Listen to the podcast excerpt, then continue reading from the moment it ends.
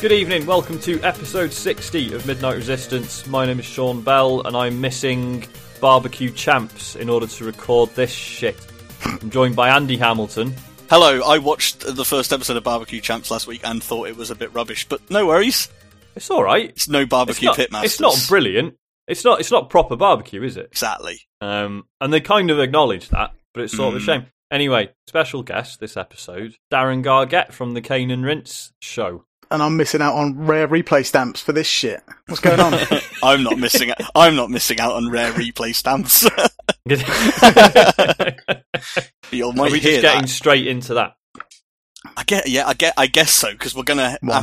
Obviously, we've introduced ourselves, and then we normally go into the what we've been playing section. And I suppose it's only fair to go straight into rare replay because I've been playing it, and it's one of the reasons we've got you on, Dan. I saw you tweeting in the week saying like, if anyone has a podcast that you want me on because I'm playing rare replay, like, now is the time to do it. And I was like, I'm playing rare replay.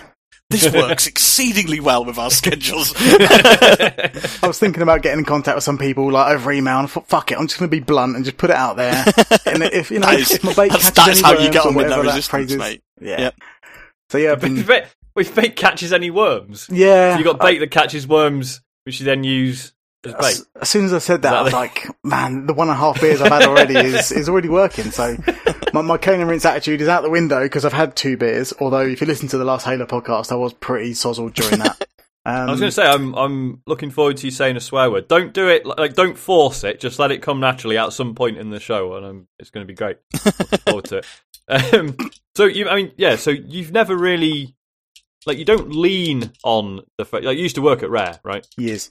But you don't, like, bang on about it. I feel like I do. Every time I'm on a Kane and Rince show, I always feel like I'm harking back to the old days where everything was great and brilliant. But to be honest, like every time I do work in the industry, it's a soul destroying experience. So I kind of try and hold it back. But sometimes I can't help it. Wasn't it QA on Grabbed by the Ghoulies? Yeah, QA. Which is hard. That's a fucking hard graft. Yeah. So thankless time.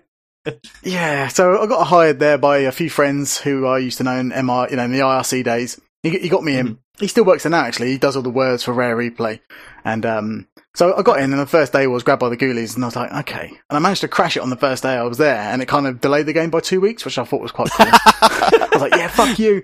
But I'm in the credits for the actual game, both on the Xbox and the Xbox One version, which is quite nice, but I'm not in the manual for the original Xbox version for that reason, and that I crashed the game when I first got there, and the manual had gone to print, but the game had been delayed by 2 weeks, so... That's quite cool. But yeah, I tested out Cameo on the original Xbox and I thought it was a heap of shit. Cause it was just like, there's a Cameo podcast on kaneandrince.com, plug. But, a short version is that there was no Badlands in Cameo on the original Xbox version. It was just clouds and you were just flying around like, it was just rubbish. Honestly, it's part of the reason why I left because like playing games in such an early state, it was just a fucking like a soul destroying experience. Like I saw Perfect Dark Zero on the original Xbox, and it was just awful. See, that was the same sort of realization I had. I mean, I've mentioned it before. I had it playing Final Fantasy VII when I was like, man, I always wanted to make or test games for a living, but halfway through playing that game, I was like, I'd be gutted if I knew what was coming. And by that, I didn't mean the moment at the end of this one. It was just like all the moment to moment bits. I'd be like, I just wouldn't want to see this kind of half-assed and unfinished. Yeah. And, you know, I wouldn't have that big experience for myself at the end of it. And that's kind of what put me off it. But saying that though, you know, Rare, you know, it's even, you know, like even just to sort of have a tenuous link with them. If you're of our age, that is still quite cool. It was like, as long as you don't mention, like, you know, it was Grabbed by the Ghoulies and it wasn't very good. You know, like, if you actually just sort of go, yeah, I work for Rare, that still has a lot of clout where I'm from. It does, yeah. And it was a life goal achieved at the age of 19, so, like, after that, it was kind of like a downward slide into just nothing. Like... I tried to, so I left Rare and I went back to the indie game store that I used to work in town, which I always bang on about as well. But and then I kind of kept flipping in and out of the industry. And every time I dipped into the industry, I found it like a soul crushing experience. And as I speak now, I'm on a week where I've just left the industry again because it's I hate it. Like as a gamer, I don't ever want to work in the games industry again. Like fuck it, I've had enough. Like I just don't want to work in it anymore. Because you see behind the curtain and you see how things are done, and you're like, this is not why I like games. Like, I like critiquing games, but I don't like seeing how, like, my recent job was all business. So it was all contracts and deals and stuff, and it was just just sucked the life out of me. Yeah. But even then, like reasons. Yeah, understanding like how games are made mechanically in a QA environment was, you know, the most enjoyable job I had in the industry was when I was testing Bob the Builder, because I didn't give a shit about the game, but the job was there, that was enjoyable, you know, like, it is a fun job to smash the game apart. But when it came to Saberwolf from the GBA, which is still a game I love now, but like actually playing that game when it was early alpha, beta, blah, blah, blah, it's kind of like, oh man, I wish I'd played that when it was out at the time, because that is such a good game. But I kind of, you kind of numb to it. I played Grab by the Ghoulies yesterday, just in one playthrough, 4 hours done. Like got all the milestones in Rare Replay. But I was so numb to it all. I know it off by heart. I was so numb to it. I was just like, yeah, this is the floor. This is room 11. Fuck it. Yeah, you spin the thing around and you get out there. I just knew exactly what to do, and it was just like, that's not why I play games. Is to, you know, I want to play the games that I can get a hard on for. But like all the way through Ghoulies, like Ghoulies is really good, but I just couldn't get excited for it because I'd seen it a million times before. Somehow managed to make Grabbed by the Ghoulies worse, which is an incredible thing. Yeah, anyway, I think that's a good jumping off point. Games that you love. Rare Replay. It's out. Came out this week. It was £20, and it's got 30 rare games on it. I didn't realise it was £20. I thought it was full whack. Well, if you go to the Malaysian Xbox One store, it's £12.50. So there you go. Jesus. Yeah, if you can get it from the Malaysian. So I just picked it up digitally because I was like, "Fuck it, this ain't going anywhere." Like I'm just gonna came into this, and yeah, it's like I'm absolutely blown away by how polished this is. Oh, Again, it's sort of, there is a little bit, you know, there's the nostalgia element, which obviously a pack like this is going to trade on, but they haven't just left it to this nostalgia. They've taken the nostalgia and blown it up. So they've added stuff to the package, which just takes those little, like playing Blastcore alone and realizing this is still really good that's your nostalgia buzz. But in a post-Halo shitbox world, it's impressive that it actually works at all. That's true, yeah, that's actually a good point. But, you know, this is a game that has documentaries in it, which are all really interesting. The presentation is up there with the very best presentation I've seen in games. It has a fucking song and dance routine when you turn it on for the first time. A song and dance routine which contains a couple of lines sung by the Great Mighty Pooh, reprising his role as the Great Mighty Pooh. I wish I could have been there when his agent gave him the call. You see, I was interested in that as well, so I actually looked into it. He's one of the guys who worked on the soundtrack, so okay. Like, yeah, so it wouldn't have been hard to find him just to go. By the way, you know the Great Mighty Pooh? Yeah, we need him. We need him back one last time. Yeah, because Darren, was it you that played that on Sound of Play? Was that someone else? No, that was Leon, but he apologised to me for snatching it off of me because he knew that I wanted to talk about it so much. But yeah, yeah, he's in the documentary. Excuse me, in one of the videos for the documentary of making Conker's Bad Fur Day, I think, or just one of the videos on Rare Replay. He is in the Conker's one, definitely, because I watched that one. And yeah, it looks really weird because they've actually pulled back ex-employees. So Chris Sievel's in it in the documentary. Yeah, and you could just tell that he wants to be there as much as he doesn't want to be there because he loves Conker so much, and you know he is the voice of Conker. But you can tell when he's being recorded that he's not really looking at the camera or anything. He's kind of like he's a bit shy, he's a bit like cautious about it all. But at the same time, he wants to fucking wank off in front of the TV screen and go, "I made Conker. See you later, guys." There is this great moment in the Conker documentary where the guy who's interviewing, because it's all, you know, vox pop, so you don't ever hear the question being asked. They've just got clips of them talking. Obviously the question is asked is like, if you did it again, would you do anything differently? And he just sort of goes like, yeah, there's a bit with a plant that you make it grow boobs and then you use it to bounce off them to get to a higher ledge. It's like, I probably wouldn't do that next time round.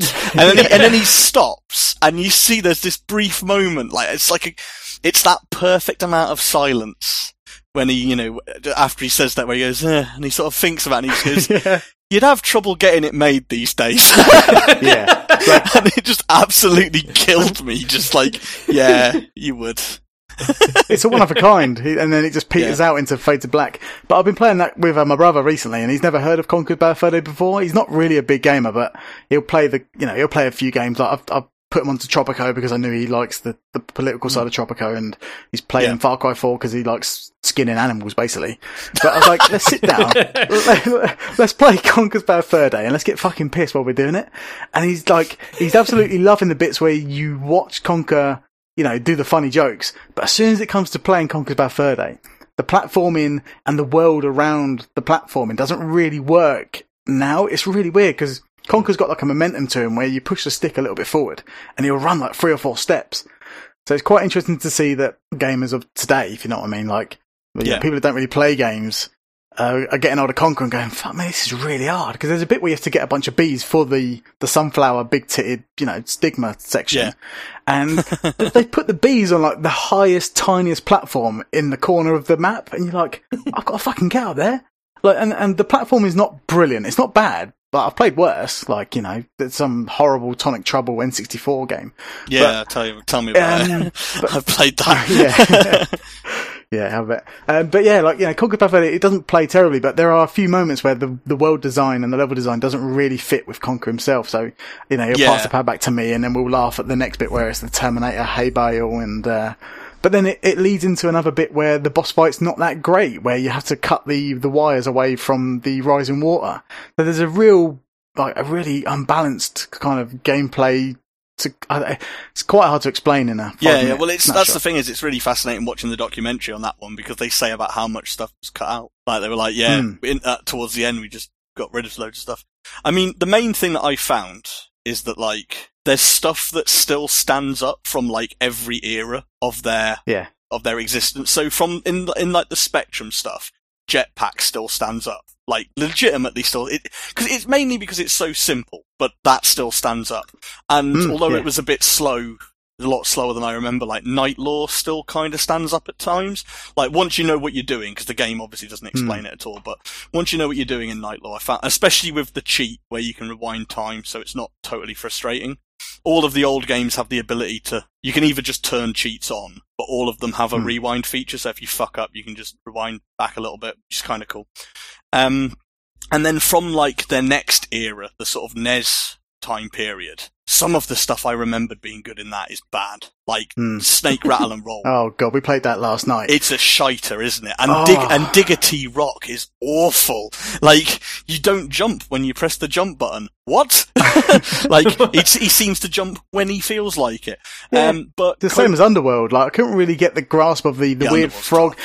It's got the jumping arc of the frog from Super Mario 3, but it's ridiculously bad. I couldn't really get my head around it. Once you've committed to the jump, you're jumping, basically. With Underworld as well, pro tip, if you walk off the edge, a ledge, he jumps. I found that the hard way during the snapshots. There you go. Which we'll get onto in a second. The NES era, Cobra Triangle, still legit, really good fun. Yep. The RC Pro-Am games are pretty good fun. There's plenty to do in them. We played through 2 in co-op, and the green car, whatever that means, the green car in our playthrough just destroyed us. It was ridiculous. It's kind of like Rock and Roll Racing, but like a NES version of Rock and Roll Racing. I was like, wicked, let's do this. But yeah, we were upgrading our guy, whatever, just getting the RC Pro-Am, upgrading our car. But the green, man, all of a sudden he just come out of nowhere and just destroyed us. And it's one of those games where the difficulty setting towards the end is basically the AI is cheating. But, you know, that's just how things were. Battletoads, it has a weird thing with Battletoads. It's obviously it has its reputation of being super hard and a reputation of certain sections being really frustrating. But it doesn't, what people forget is how varied that game is. And it's just every level is fun and new. Level 1 is basically Double Dragon. Level 2 is that bit from Ghostbusters 2. On the Commodore 64, we had to zip line down a fucking hole, which is taken from Underworld, an old, one of Rare's old games, where they, and then you've got obviously the bike bit and loads of, and there's 2D platforming sections. It's cool. Battletoads is good. And then obviously after that, you move into the era that doesn't exist on the cart, on the collection, the SNES era. But then you move into the N64 stuff and that, I mean, it's all gold. With the Killer Instinct Gold's probably the weakest of it. And I don't know, man. I'm playing Jet Force Gemini at the moment, and it's but have you played it after the patch? Yeah, with the twin stick controls. Yeah, it's better, loads better with that. But the niggling sensation in the back of my head, like, don't let any of these bears die because you'll have to come back and do them again. Yes. It's kind of doing my head in a little bit. Oh, right, yeah. I mean, that's the thing I like the most about that game is when you play it through first and it's fun. Yeah. When you all get to the middle and beat the final boss and then you can go back onto the other levels as the other characters. That's right, yeah. And then they open up. That's when that game starts and that's when it, like, I've got a feeling it's going to be a bit of a slog to get to that bit. But that's when it goes all Metroidvania, and that's my bag. Blastcore, no shit. That game is as good today as it ever was. I was playing it all last night, getting gold medals. It's absolutely so. As an unemployed hobo at the moment, like this is the perfect time for me to not have a job. Like, I'm in between jobs at the moment, so it's like Rare Replays out. What do I do on Tuesday? I'm just gonna play Blastcore, and then it was Wednesday, and I'd done it all, and I was doing the platinum medals, and I was like, Blastcore is really good. How come no one, even Rare, has done a sequel since? It's one of those ones. Like, I think it benefits from the fact that no one's even attempted anything like it since. The thing is, though, if you look at the way that destruction in games has gone as well. I mean, and we're talking this 2 days after Microsoft showed off that Crackdown Cloud demo. Yeah. Which is just the most. If they pull that off, the most ridiculously high-end tech I've seen for a long time. And a few people coming out of Gamescom saying, no, they've nailed it. We've played it. It's amazing. Just imagine that, but Blastcore, where every building, just imagine getting in the mech suit and just putting a hole through this fucking skyscraper. You mentioned Crackdown 3, but even the tech from Red Faction Guerrilla would be enough. It would be enough, yeah. In fact, Red Faction Guerrilla's not far off. It's not far off it. Blastcore is it's so good, and all the different vehicles, they all handle different. They all handle really well, even including the fucking sideswipe, whatever it's called, the backlash. Backlash, sorry. Yeah. Motherfucker. But the thing is, though, backlash has a a click moment. It just suddenly clicks with you, and once it's clicked, you can't unclick it because you know how backlash moves and feels, and. You know, spoilers, you end up going to Mars and Venus and, all these other planets and stuff. But even then, Backlash, it becomes more enjoyable because of the low gravity. Like, you end up just, doing, 360s in midair and just backlashing buildings out of the sky. And stuff. It's just mental, that game. The Backlash is weird as well because, because it's the most difficult to use, because you've got to you've got to do a fucking drift. You've got to power slide into it, and if you don't hit it with the back end, nothing happens, basically. But the thing is, though, because there's such an element of skill to using it, when you do perfectly power slide through some fucking farmhouse that was in the way, it's the most satisfying one to use. It reminds me of playing cars as a kid. When I was a kid, you pick up a car, whatever, and you just sort of just plow it over loads of these plastic maps you had as a kid. But actually playing Blastcore as an adult kind of brought me back to those days of just I'm just going to get a thing and just smash stuff up. Yeah, buildings are falling over. This is great.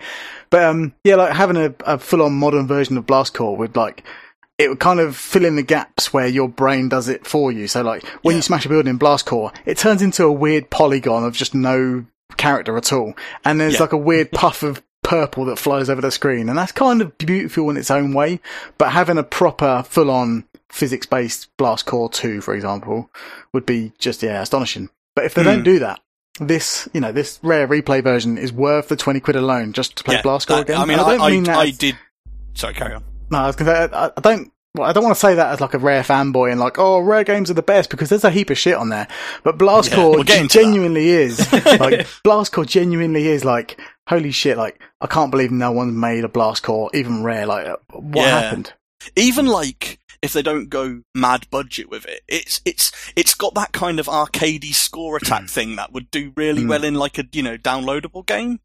Keep it simple. I think it's such a good concept, and it's a concept that I'd be maybe it's a bit strong to say that they perfected it first time round, because we've never seen anything else, but it's certainly a concept I would love to see a company try again. As long as they don't make it worse.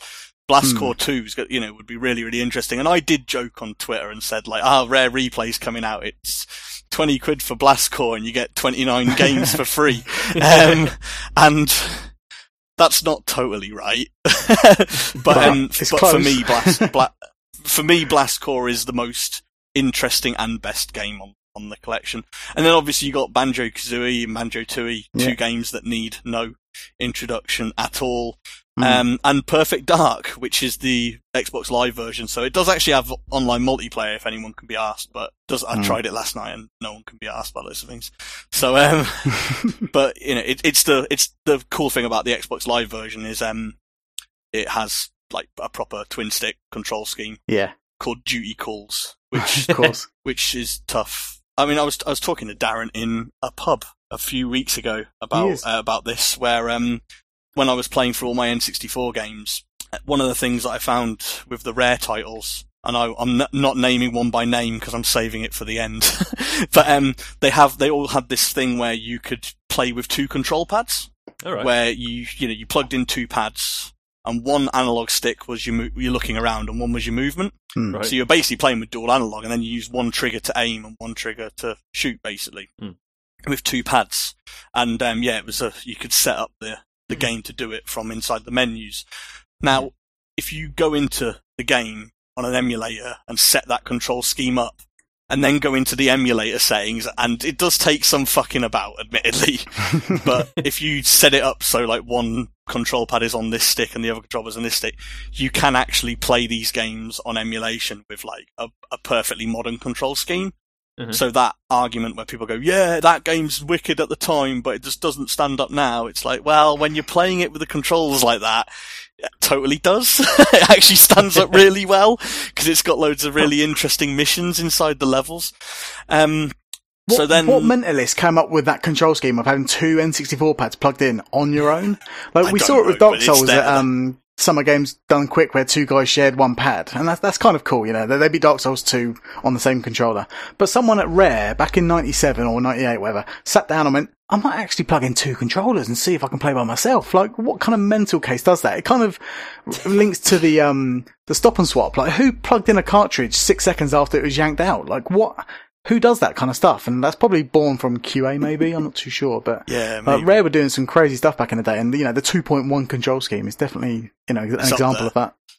Which is, it's like, they've taken all that stuff out and just replaced it with Duty Calls, as it's called, the scheme. You got all the N64 stuff, which is rad. And then, you've got, you've got Grabbed by the Ghoulies on its own on the Xbox, which you know loads about, and you know, it's all right. It's nowhere near as bad as people say, but it does get boring quite quickly. Like it's a bit of Rare version of Luigi's Mansion, where people were expecting something more and they got something less, and therefore it was the worst thing in the world. But in retrospectively, going back, you're like, actually, this is all right. Like, it's not a bad game, and there are some good things about it. It's a lot of its problems. It shares with that problems that genre had at the time, which is just when you play a game that is at its heart an arcade beat 'em up where you go room to room punching things, eventually that gets quite boring because you're just punching things. Yeah, that's it. And it's not even a decent combo system. It's just holding a stick in a direction. Well, it was, you know, it was like before things like Devil May Cry 3 and all that stuff,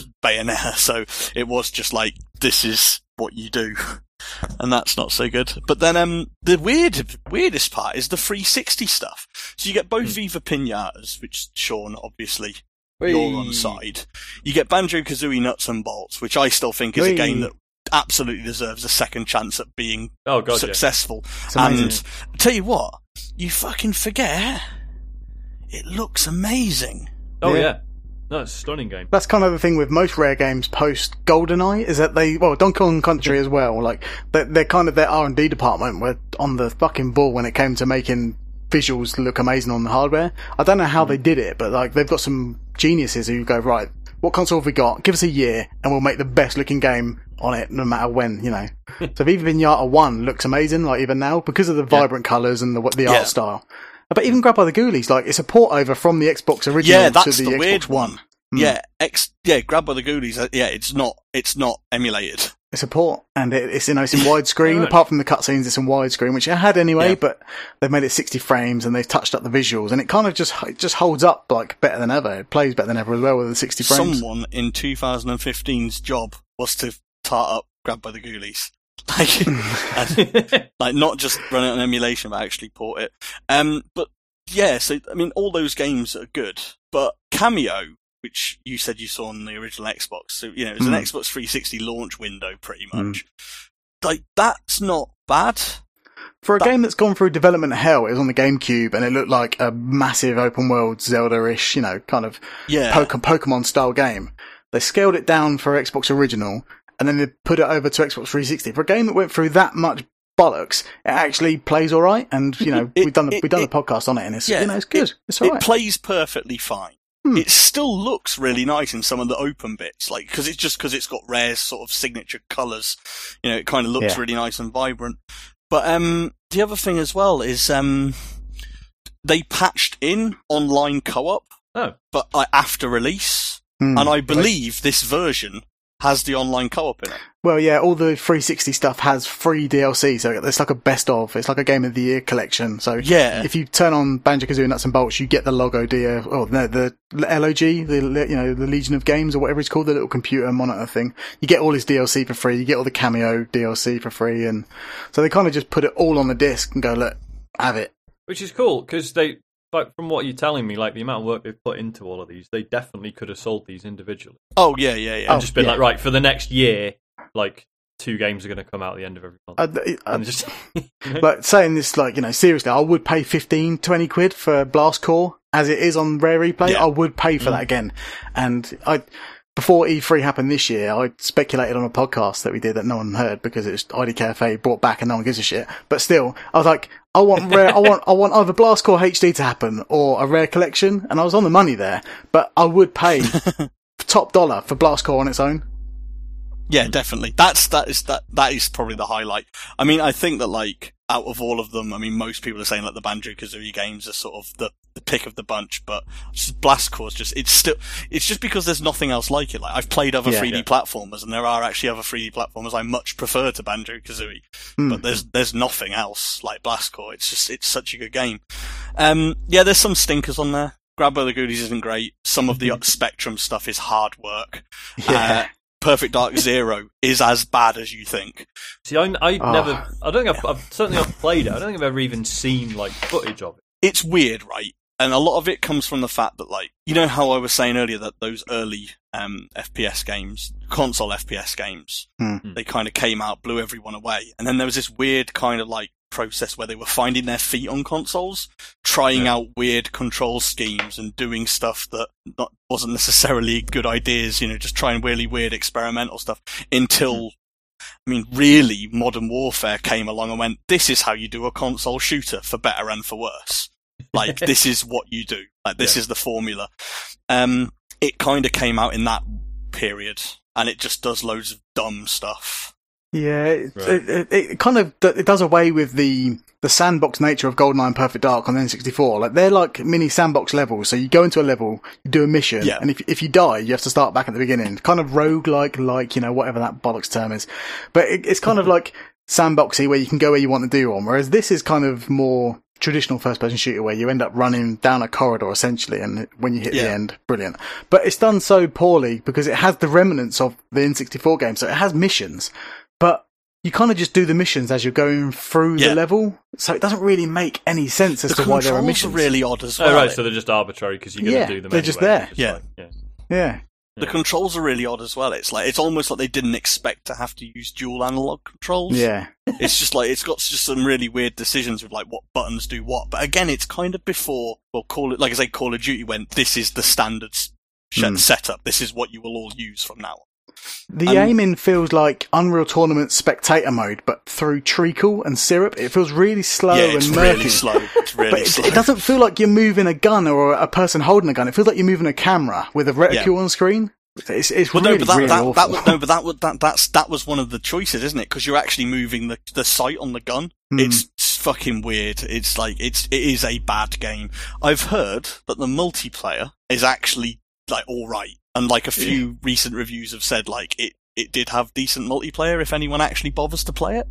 But, you know, that was before Gears of War and Modern Warfare, you know, like, going back, it probably feels just as stale as... We weren't aware of how bad it was because it was a brand new console that you just spent 400 quid on, you know, so... Maybe people are giving it more praise than what it needs. Like, I played it the other day against some bots, and I was like, yep, the aiming's still awful, bye. Just turned it off. Yeah, fair enough, then I'll ditch it. But, yeah. Overall, Rare Replay's, like, ridiculous. There's, the only other thing, like, really needs to be mentioned about it is, there's these challenge modes in it called snapshots, and they are, I've done them all, and it was fucking hard work. But they're absolutely genius, because what they are, they're a bit like WarioWare style things, or, you know, like what you get with the Amiibo, where you scan it and you get, like, a minute of Super Mario World. They make NES Remix look like a overpriced sack of shit. Yeah, I was about to say, they're like that, but with, like, a real purpose, because they actually tie into, like, the unlockables in the game and stuff. But what it'll be, the cool thing is, with some of the Spectrum games, which don't tell you how to play them at all, they actually act as tutorials as well, because they're like, right, this is what a thing you'll be doing in the game. Do it in 60 seconds, or, like, you know, here's the object, you know, here's the winning thing, you know, here's the thing you need to do to win the game. Do it quickly, or do it without firing a bullet, or something like that. And because they're quite quick fire, none of them are longer than 2 minutes. They're all quite quick fire, sort of, you know, rapid fire events. They get you playing the old ass games that I think some people would struggle with. And they go all the way up to the N64 stuff. Unfortunately, they're not in the N64 stuff and onwards, which is a real shame. But I feel that might be added via DLC, which is something I'll mention in a second. But no, the snapshots are awesome. Like, some of them have actually got, like, the leaderboard stuff on them is ridiculous. Because I was playing, like, Jetpack and Underworld stuff, and I was, like, number 1 in the world on some of these, because barely anyone's fucking played them. But I was number 1 in the world at Jetpack all of launch day, which is quite cool. But the Battletoads, one of the levels on Battletoads, one of the snapshots, is the speed tunnel, whatever it's called. The level on the fucking bikes. The level that everyone remembers, basically. It's basically an infinite version of that level. And you've got to survive for 45 seconds or something like that, and then you pass the level, you pass the objective, and get the stamp for doing the snapshot.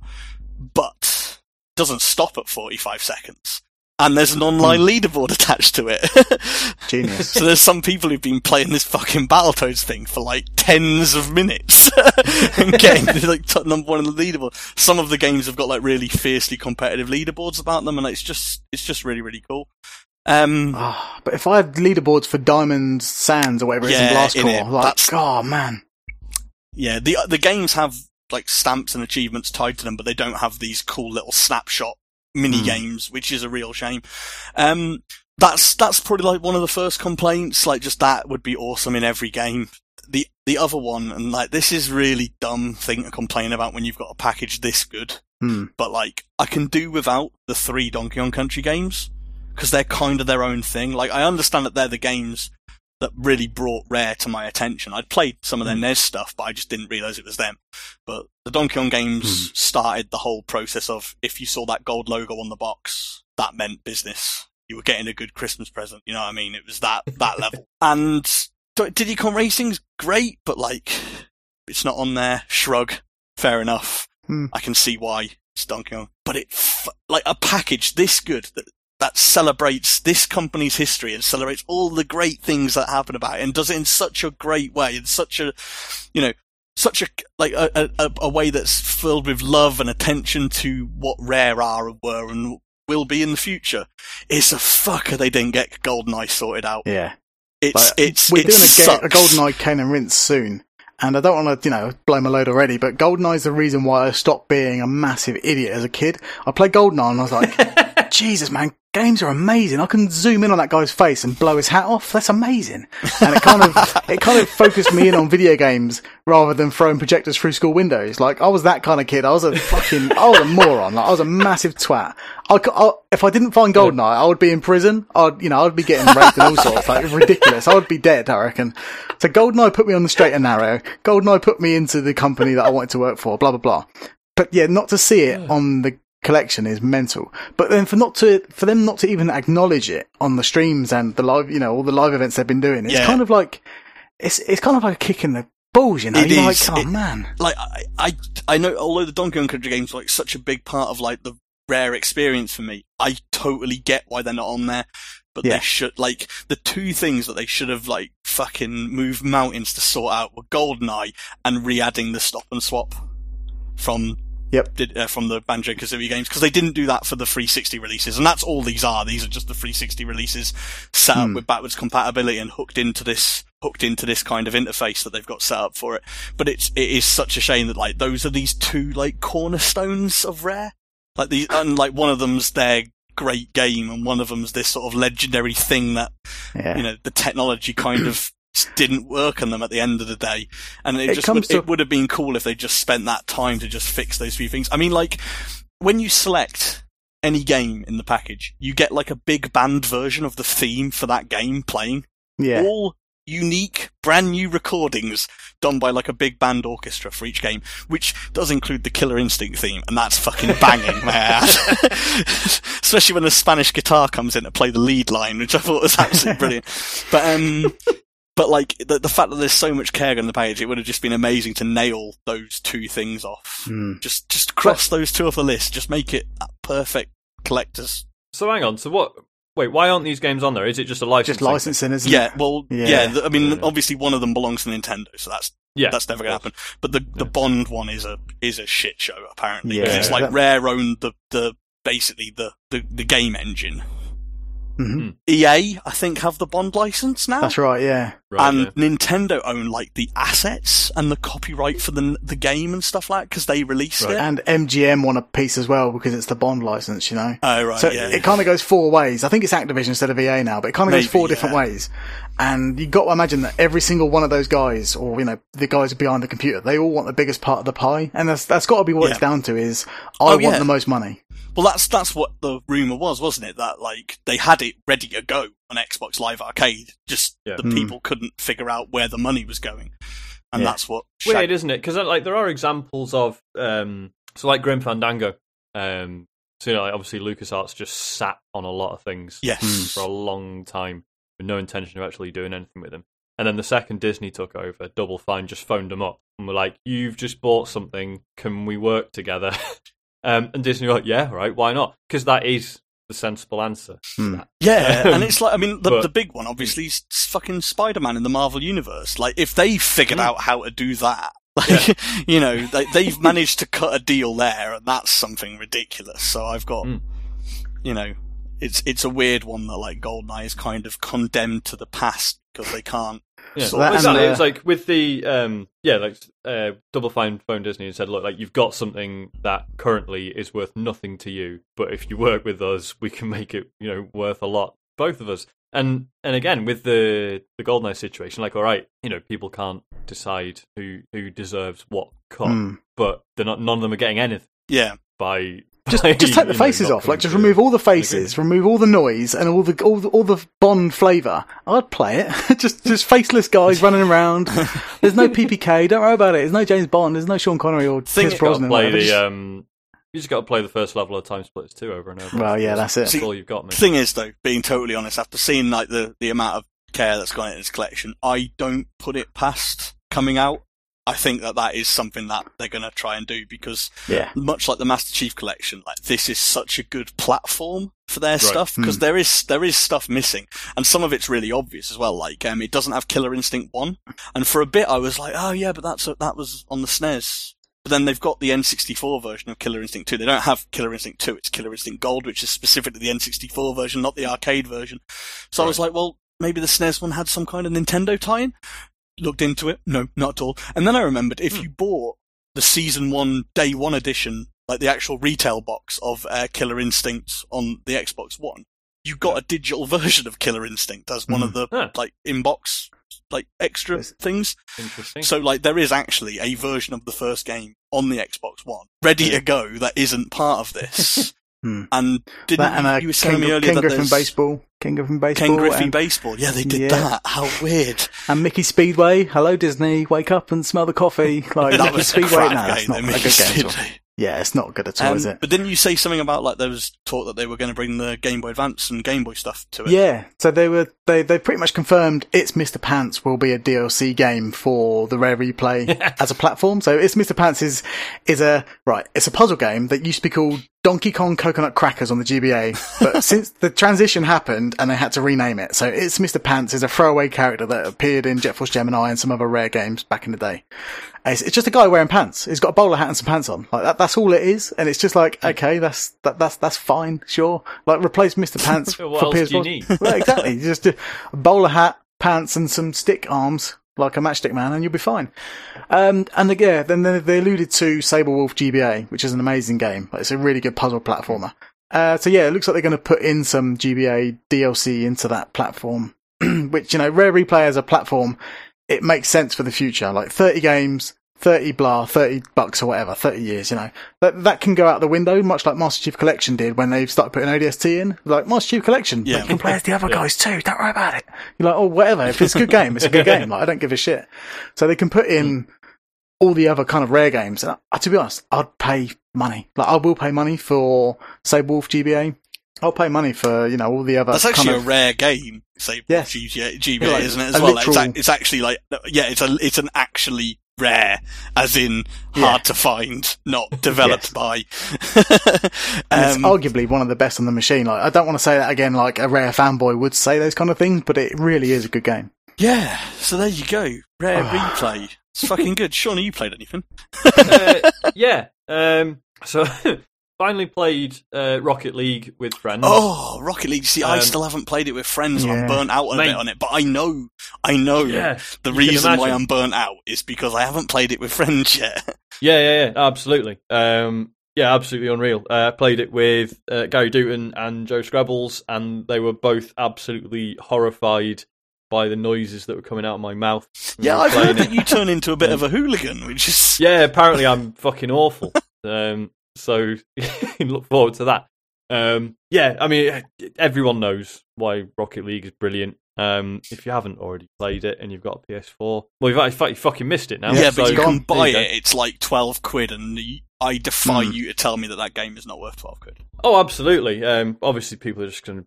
Like, people aren't going to pay that for it now because it'll sting too much that a week ago they could have had it for free. But yeah. Rocket League. Everything you've heard about Rocket League is true. The other game I've been playing loads of. I've been cracking on with the Double Fine Adventure documentaries again. Yeah, I still need to go on those. Yeah, they're brilliant. They're all on YouTube now. Yeah, I know. I've got them saved. Yeah. I've already ranted about that on the show before, but a couple of mentions of Massive Chalice. Which I bought in a Steam sale. I think only officially came out in May. Yeah, fucking hell, I have it. It was. Yeah, it's on Games with Gold. It was a launch. Like PSN actually does like launch game. Day one. Yeah. Yeah, it was a day one freebie on Games with Gold. So I actually have it. Yeah. Have you, Darren? Have you played this? No, I'd started it, and I'd just come off a Codename Steam playthrough, so my turn-based strategy excitement had gone, because Codename Steam's really good for the first 3 quarters, and then it just tails off at the end. So I was like, I can't be bothered with another turn-based strategy game just yet. But I have got it registered on my account, and I will go back to it, because it kind of felt like a medieval XCOM. Yeah, basically. Like, because it's amazing that so few people seem to have played it. Like, I keep, going on Twitter and being like, oh my god, can someone talk to me about this game? Because I know that Scrabble's really highly rates it, doesn't he? Well, he does. And then I text him. I was like, Joe, I've just been up till 3 a.m. playing Massive Chalice, and he was like, yeah, you like it more than me. So Fantasy XCOM. Yeah. In terms of, you have your turn-based battles, and then you have like this continent that you're defending, and there's different regions, and you build facilities on them, allow you to do different things. You do research, gives you new weapons and upgrades and stuff. But the funny twist is you are like the immortal ruler of this continent, and these weird creatures called the Cadence are attacking you from all sides. There's this thing called the Massive Chalice, which is literally a giant chalice, which has got like these two spirits bound into it. And they're like, right, we can destroy all of the monsters, but we need 300 years to charge up. So basically, the game is spending those 300 years just keeping the monsters at bay until the chalice can do whatever it does to kill them all. The twist being, obviously, people don't live that long. So you start out with a handful of people, and you have them in fights, and they gain experience and new abilities and stuff. But then after a bit, you need to start marrying them off and making them have kids. And it's a little bit weird, like, because it's I mean, obviously, it's just creepy in and of itself. Like, just be like, right, you two are married, fucking start having kids. I need an army. Like, it sort of glosses over how sort of inherently creepy that is. I think it just trusts the player to sort of get it and sort of understand that it's kind of weird. Is it like Viva Pinata in the fact that you constantly romance the same worm with the mum over and over again? Well, and it doesn't matter what baby it makes. It doesn't matter if it's a terrible, horrible worm that comes out the other side. It doesn't matter, just because that worm's going to die to a sparrow in any second now. And it doesn't matter what kind of worm you make. Just keep making them. They're like soldiers. It doesn't allow inbreeding. Which is good. Which is good because it is like obviously there's a sort of slightly creepy sort of eugenics side to it, in that you so you might have like a really good alchemist, and you're like, right, make him the regent of this place, and then marry him up with someone else who's got like good stats, and you're basically trying to like breed in like favourable traits, which. Like, you can really get into. I've not paid too much attention to it. But basically, like, yeah, through sort of getting different classes to mix and produce and train their offspring, that's how you get, like, interesting sort of cross-classes. And it all starts getting a little bit Final Fantasy Tactics. Yeah, it sounds like Final Fantasy Tactics. Mm. Yeah, and it's proper smart. Like, and it's really cool because you... You know, like in XCOM, everyone's like, oh, you can name the guys after your friends and they can die and it's really sad. But, you know, like in XCOM, yeah, like you'll name everyone after your friends and then one of them will die. And it's like, fuck, that was kind of a shitty death though. So I'm going to get someone else and then just customize them to look like the same person again. Whereas in Massive Chalice, it's like you do get attached to like individual soldiers, but you also get attached to families. Like, so you sort of like, I can tell you about like individual members of the Simmons family who are they're my longest running bloodline, right? And they're alchemists, and they've been going since the start of the game, and like there are individuals within that family who have been amazing, but then there's this overarching thing of like, fuck, I need a good alchemist, get me a Simmons, like so there's the sort of the family as a whole is like an entity in and of itself. Like you get a Simmons in, it's like, right, you got a lot to live up to, mate. Fucking like, like your granddad did me a solid 50 years ago. Like, and like, like when like one particular soldier reaches a certain rank, they'll just like generate like a rare item, which then becomes a family heirloom. So the Simmons family have this like special weapon that gets passed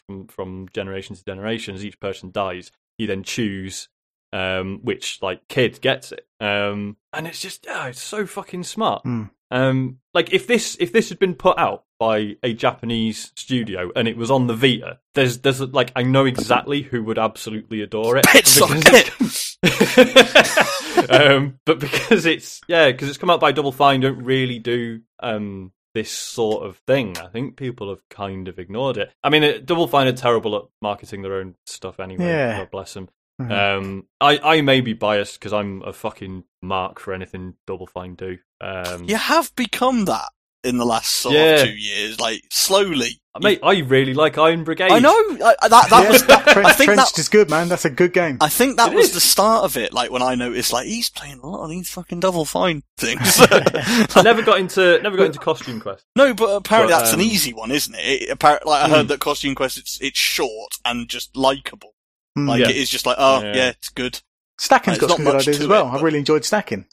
Stacking's great. Yeah, I got that. But yeah, I mean, speaking about how they're bad at marketing, did you know there's a Costume Quest 2? Yeah. No.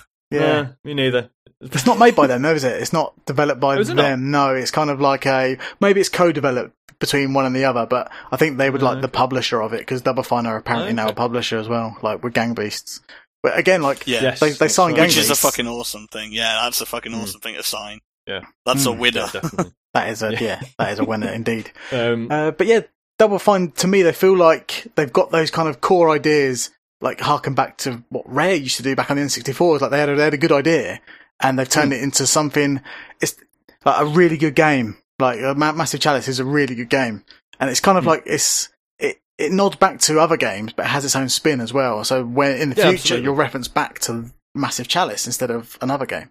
Yeah, and like when you first do like a battle, you are straight away you're like, this is fucking XCOM. You just nicked it. Yeah. Like the way like the movement system works and stuff is identical. But again, like once you start getting into the whole sort of like huge timeline of it and figuring out how things work, and like it's just great how it just like I've had some like genuine like dropping the pad on the floor and putting my hands over my mouth moments, like fuck, like just when stuff's gone like hilariously wrong. Like I've had like alchemists throw like bombs, right? Mm-hmm. And they can miss and hit three of your allies and kill them all in one go. And it's fucking horrifying because again, like you have this whole thing of like managing families. Like if you're desperate enough, you can have like the remaining like the one person who's left of a certain bloodline, and if they go, that's it, and it can be like a really powerful bloodline that you're trying to sort of keep a hold of. It's just just so many moments of just like brilliant little dramas and stuff out of it. Yeah, I kind of wish I was playing this game on a handheld. Like you say, Vita would have been a great platform for it, because you want to kind of just flick it on and off, whereas if you sit down in front of your TV, you're kind of in it for the long haul, and my attention span doesn't really lend itself well to turn-based games on a big screen. I don't know why, but I think the like Fire Emblem DS or 3DS, perfect, because you can close the DS whenever you want to, and same as Advance Wars. Like I've always associated turn-based strategy with handheld. And so I do struggle to sit down in front of a big screen and play a turn-based strategy game, because it's a slower-paced game, you feel like you're not getting enough reward per minute, if you know what I mean. It's really weird. It's a really weird kind of a mental association you have with that genre. And no, I get that. Yeah. I struggle to sit down and play like games where I'm going through menus on that. But again, if I'm playing it on my commute to work, I ain't really got much choice, so I just sort of get into it. Yeah. Which is why I play through Codename Steam. I don't think I'd play through Codename Steam if it was a Wii U game, but because I was forced to go to London and back every day, I had a mission back and forth, so it was like done, like genius. Yeah. No, I mean, Massive Chalice does have like a really nice rhythm to it, in the way that you like, the reason I was able to play it until 3 a.m. is because like there was always something slightly different that was demanding my attention. So so you do like a battle, and then it's like, right, fuck, so that person died, so I need to get like I need to figure out how I'm going to like breed more of this class, or and then you've got like each of the battles is like 10 years apart or thereabouts.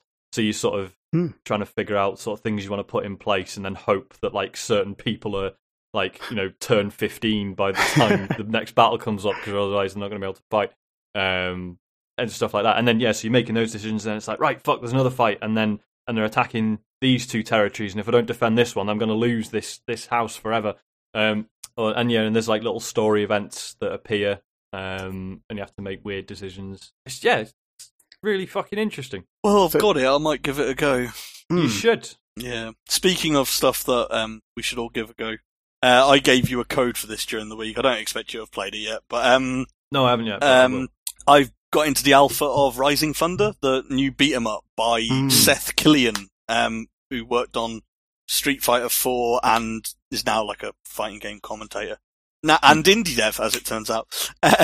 Now, it is a fighting game, but what's really interesting about it is there seems to be a bit of a backlash towards Street Fighter 4's execution in recent times. Loads of people have come out of EVA going, I want to play Street Fighter. They've picked up on the PS4 and gone, I can't play Street Fighter, and bounced it straight off it. And that's understandable, because Street Fighter 4 has a lot of what are called one-frame links. And put that simply, there's 60 frames a second. So when you're doing a combo, when you do a move, there is 60 frames in each bit of animation, yeah? And like, as every second, there's 60 frames every second. When you're doing a move, every move has like a certain amount of frames that it takes up out of those 60, and there's a load of rubbish maths about like which ones start up faster so you can get an advantage, and that's called frame counting. But what Street Fighter has, it has a bunch of combos that can only be linked at one specific frame. So you need to know exactly when to press the next button, and it's a bit of a fucker. And then when you factor in the fact that the PS4 version launched with a bit of input lag, and most TVs have a bit of input lag, and most people are playing it online, which if you're not wired is going to have some lag. And then the PS4 controller is wireless. There's just too many things to give you an excuse when you're shit at the game.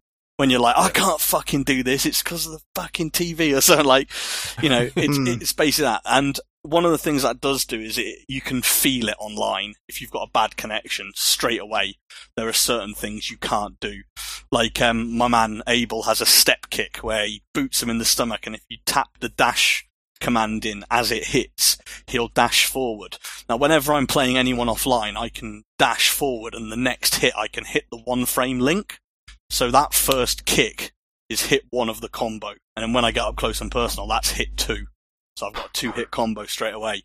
But usually when I'm playing it online, the second there's any latency at all, well, I can't chain those two together. Can't get the timing right. So, I mean, it's still very quick, but it does mean an expert player could block feasibly between those two because they're not chained together. So I think my ears have just glazed over, and that's why I like Smash Brothers. Because not to disrespect Street Fighter, but when you were talking, and you even taught me how to Street Fight the other day in the pub, you taught me how to win. I taught you a lesson. Oh no, I did. I actually taught you how to win, didn't I? You told me how to press two buttons. Yeah, I did. Win. I went like, don't touch any of these. Pick Ken and use that button. Like, you were talking then, and my ears just sort of closed away, and I was like, right, this is why I enjoy Smash Brothers, because I'm an idiot, and I like throwing green shells around more than I like doing Hadoukens. Well, it's interesting you say that. This is why this game is quite good. What they have done is they have removed that completely. I mean, okay, right? The whole game uses an 8-button setup, which can be mapped to a DualShock perfectly. And yes, I say DualShock because this is a game that can be played really well with a pad. Not a fight stick, you don't need it. Right, so obviously you've got your movement. It's a 2D game.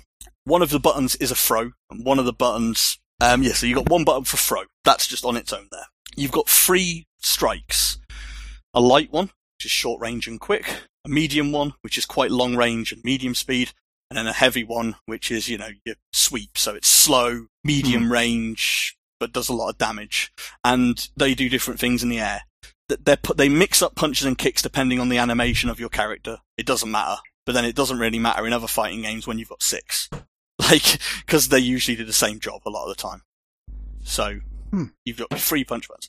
You then have 3 other buttons. These are your 3 special moves. You activate a special move by pressing one of the buttons. That's it. There's no button commands.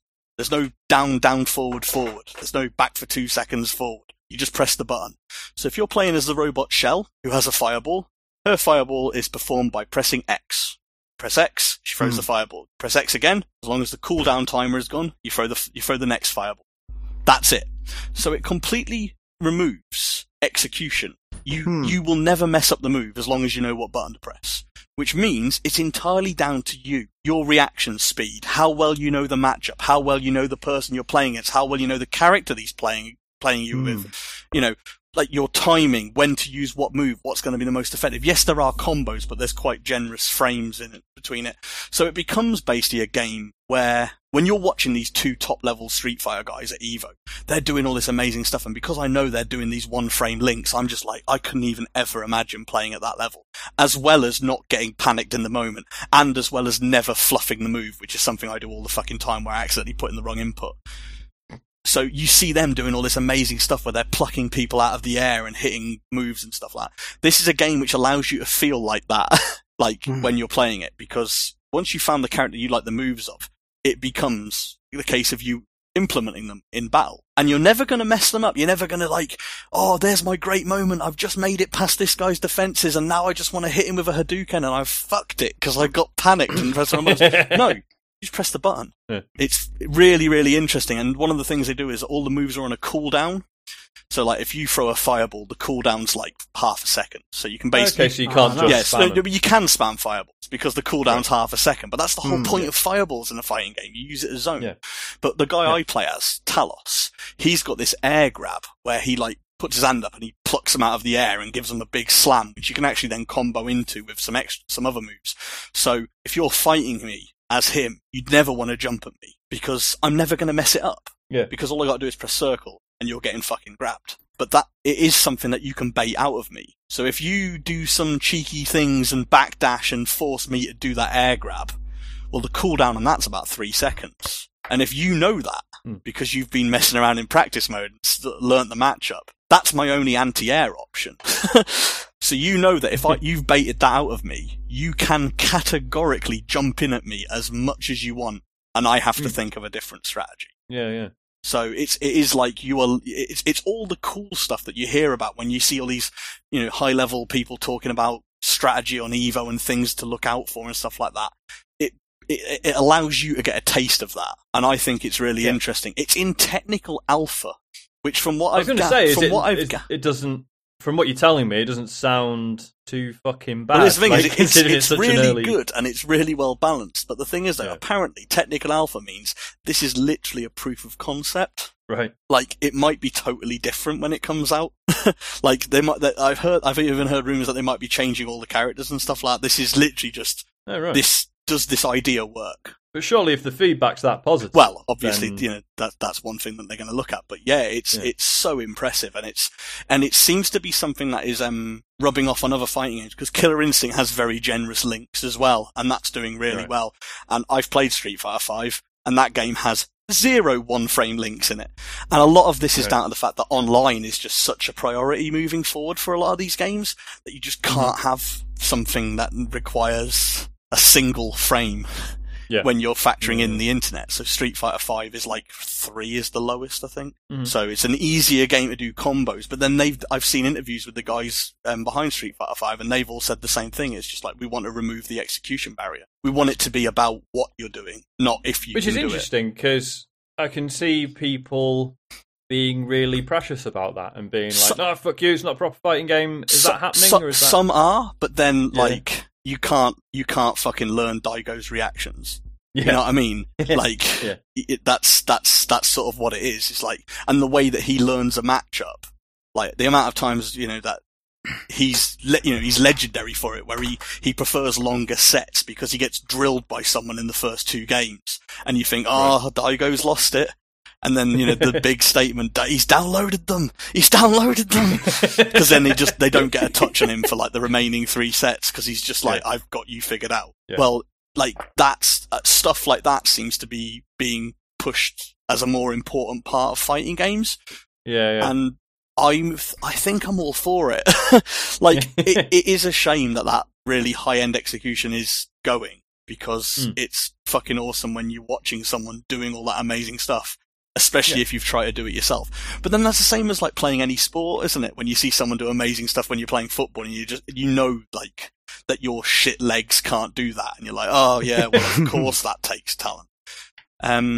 But whatever, I think that like with esports being huge, fighting games haven't quite got a piece of that pie yet, if you know what I mean. And I mean, one of the guys behind this game, as well as Seth Killian, is one of the guys who made EVO. And I can see that this is sort of an attempt at going, well, you're going to have all these people watching Evo.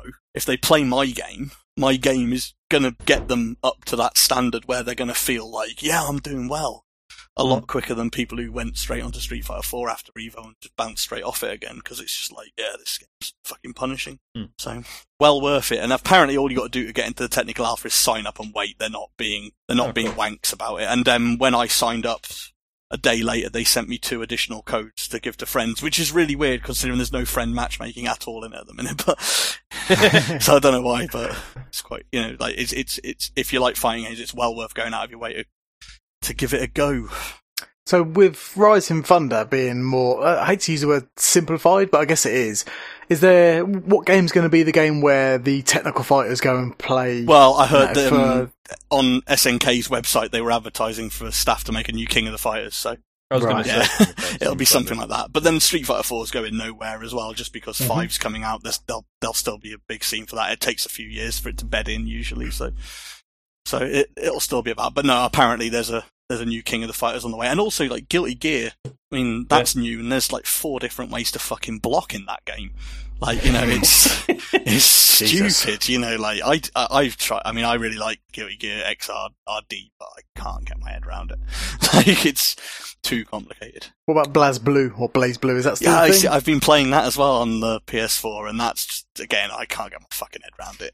Anime fighting games, man. They're for kids. JoJo's Bizarre Adventure, is she still going? They're for kids with more reactions than me. That's what they are. Yeah. Hmm. Yeah, it does look good. That Rising Thunder does look good. The name doesn't really do a lot. Yeah, well, it's robots and the word "rise" in the title, so it's risky. Yeah. It's risky fucking business. You know what I mean? But I guess that's their priority. You know, they're going to try and change that stigma once and for all. Good luck. I mean, there's other things I could talk about, but we've been going on for a fucking. Tell me the other things, and I'll tell you if they're worth talking about. I've played some. You know, I forgot to mention this last time. You know, over E3, Nintendo put a load of Wii U demos up. Yep. No. Carry on. Move on. Questions. What about Yoshi? You've been playing Yoshi? I've played a bit of Yoshi. Yeah, I'm saving it. Okay, good. I'm still in the first world, and apparently, World 3 is where it fucking starts. Yes. I already adore it. Like, it is the sequel to Yoshi's Island. Okay, that's a big deal for you, isn't it? I'll wait. Yeah. I'm just bringing up the questions. I've not done a job. So it's fine, you can talk about Yoshi. Fuck's sake. It's alright, one job.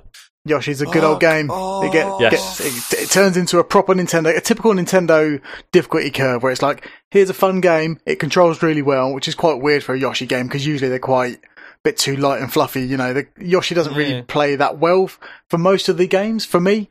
Like Yoshi's Story, for example, is basically just a problem I have as well. It's like a walking simulator, you know what I mean? Like, Yoshi's Story is very floaty, isn't it? Yeah. It's quite... Yeah, but this one on the Wii U, he controls really well and it's spot on. Like Feel Good or Good Feel, can't remember what they're called now. But Feel Good, I think, they've done a really good job in making basically a weird sequel to Kirby's Epic Yarn, but with a really good kind of control scheme. That's the thing, yeah. Like it's a sequel to Kirby's Epic Yarn and Yoshi's Island at the same time, which is quite a feat. Yeah. I did not expect to. Yeah, I bought it and I was like, right, this is going to be another Yoshi game. And I played it and I was like, I can't stop playing it. Like, and I ended up replaying the levels over and over again because the core fundamentals of Yoshi's Woolly World is really, really good, better than I thought it would be. Anyway, yeah, it's really interesting as well because I'm already through playing Yoshi's Island as much as I have over the years, you know, you just get like a sense for where the secrets are. Yes, that's right. It's probably because the game's actually doing loads of really smart, subtle things to sort of. Yeah, well, that's something that Nintendo have always been good at, isn't it? Doing that amazing thing. They do it with Zelda games all the time, where like you will figure out what it is. You'll figure out the solution seconds before it obviously goes, and this is the solution. So you do feel like, oh man, I'm fucking clever, even though. Subtly, it was just going, this is what you do, like the whole time. Yeah, it's like there's bits where, like, so Nu's watching me play it, and there are sections where, like, there'll just be like a wall and then some platforms going up it, and I ignore the platforms and run straight at the wall, and I can go through it, right? And there's a secret bit, and Nu's like, how the fuck? And then, so you sort of look at it, and it's like, well, yeah, because you realise that as you're approaching the wall, the camera sort of pans, like into the wall a little bit, like more than it would normally, and that's the game sort of subtly going, "Oi, fucking in here," and it's just things like that you're picking up on without even realizing it. And yeah, and just like there'll be like little sort of like nooks that there appears to be no reason for. I'm like, there's going to be a fucking cloud there with items. Yeah, and then symmetry, you go there and then bing, there's appears. There's a thing behind the symmetry. Like if there's a block and a block in the middle, there's going to be a secret. Same as Zelda. If there's a ring of plants, you know to bomb the middle bit because symmetry is the answer. it's there and right in front of you. But Gemma, my fiance, was saying during the later levels of Yoshi, I don't want to spoil it, but it gets really hard. Like it gets proper really hard. And Gemma's like, well, how do you know where you're going and what you're doing? And I was like, because of the audio visual. Kind of synergy to use that word, like I'm not looking at Yoshi when I'm playing. I'm looking like a few bits ahead of him because I know that Yoshi's always going to be in the middle and he's always going to make the noises. So when you do your double jump, he makes the noise like he's having a poo, like, and then when you do the down stomp, it's he does the noises. So like everything Nintendo feeds you is just notifications of just like Yoshi's doing this now, Yoshi's doing this now.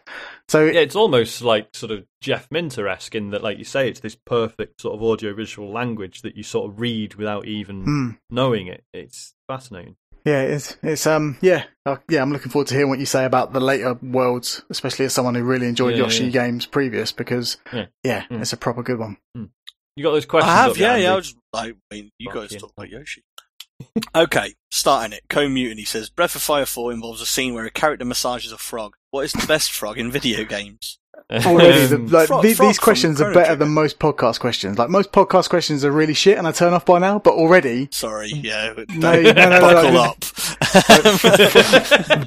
Best frog in games. It's Chrono Trigger, isn't it? It's Frog from Chrono Trigger. Yeah, it's got a hell of a storyline attached to him as well, isn't it? Like, he is a legend. Isn't there a frog? The one from Viva Pinata is pretty good. Yes. Isn't there a frog in the Mojo King B level in Guitar Man? Yeah, maybe he's probably pretty good as well. But where do we stand on the battle toads on this? I mean, they're toads, ultimately, aren't they? But, do they get a frog pass because of the limited options? No. I don't know if they do. Fuck them off. Shit. What was that? Well, they're definitely the best toads. So, they're in a league of their own, aren't they? Mate, no. Best frogs in games, fucking Frog Minutes. Frog, yeah. Do you remember Frog Minutes? Yes. Frog Minutes. Fucking Suda51's iOS game where you spot frogs. Yeah, that's true. Well, that Frog Fractions. The frog from Frog Fractions. Frog Fractions. There's a lot of good frogs. I'm kind of glad no one said Slippy, but he's a toad, isn't he? He's Slippy Toad. Well, he's Slippy Toad, It's Slippy Toad. He's not as good as the Battle Toads. But he acts like a frog. He's as limp as a frog. He is. He isn't as good as the... He in the Toads, he is the worst toad.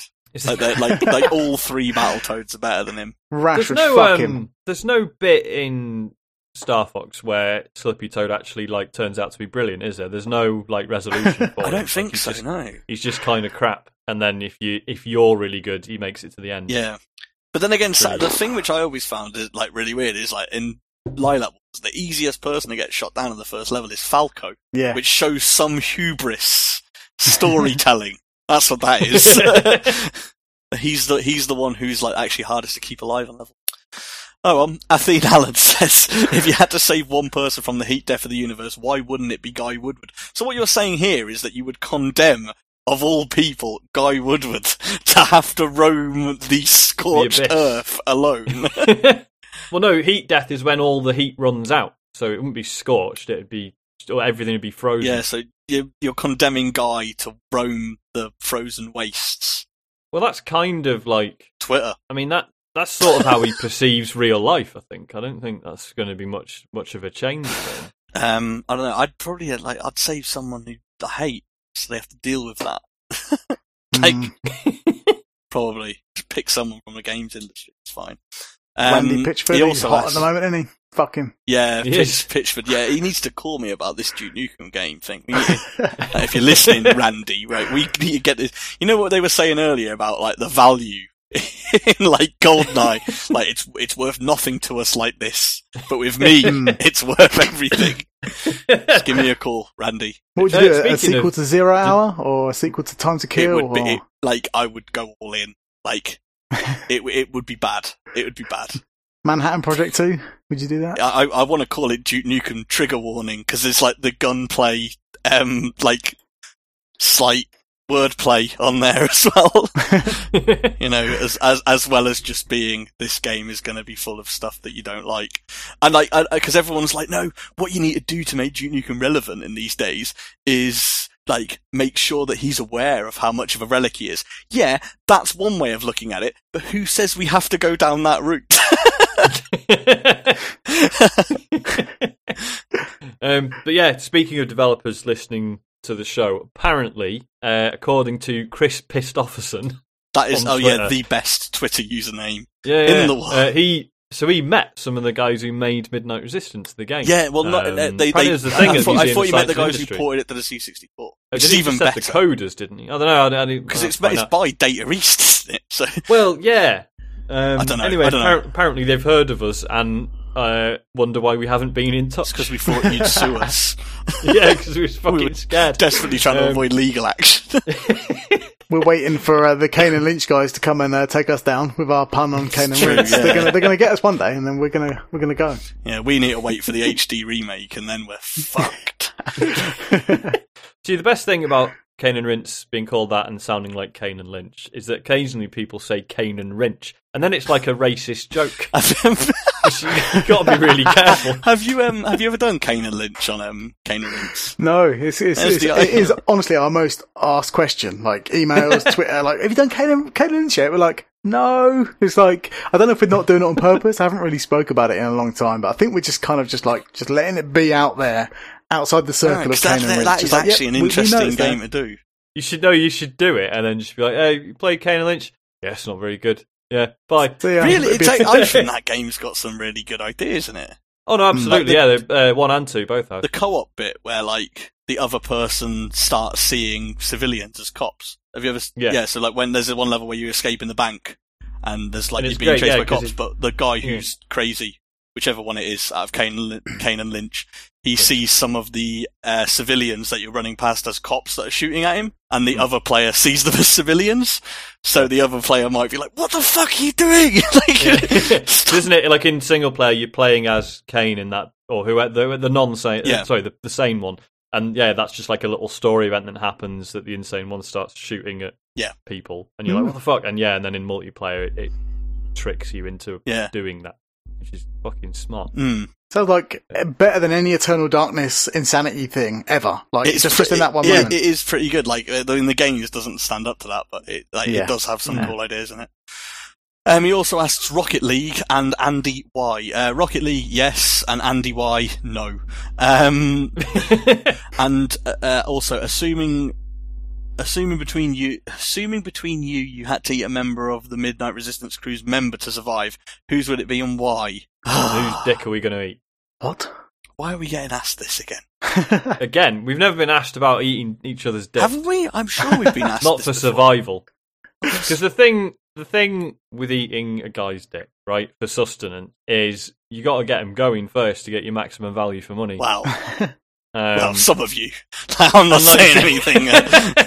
And I mean, what? You know, it's bad enough. Why don't you shoot the poo ring? Like, surely that's more juicy than any cock. Why have we surely that offers more? Why have sort of, you know, more nutrients? Why have we just flip them over and eat them fucking arsehole? You'd have to like core it, you know, the things you use on apples, just like that. Eat the gooch, man. That's probably got more. Question, that's like a chicken skin. That's KFC chicken skin is the gooch. That's some of that. Fuck it.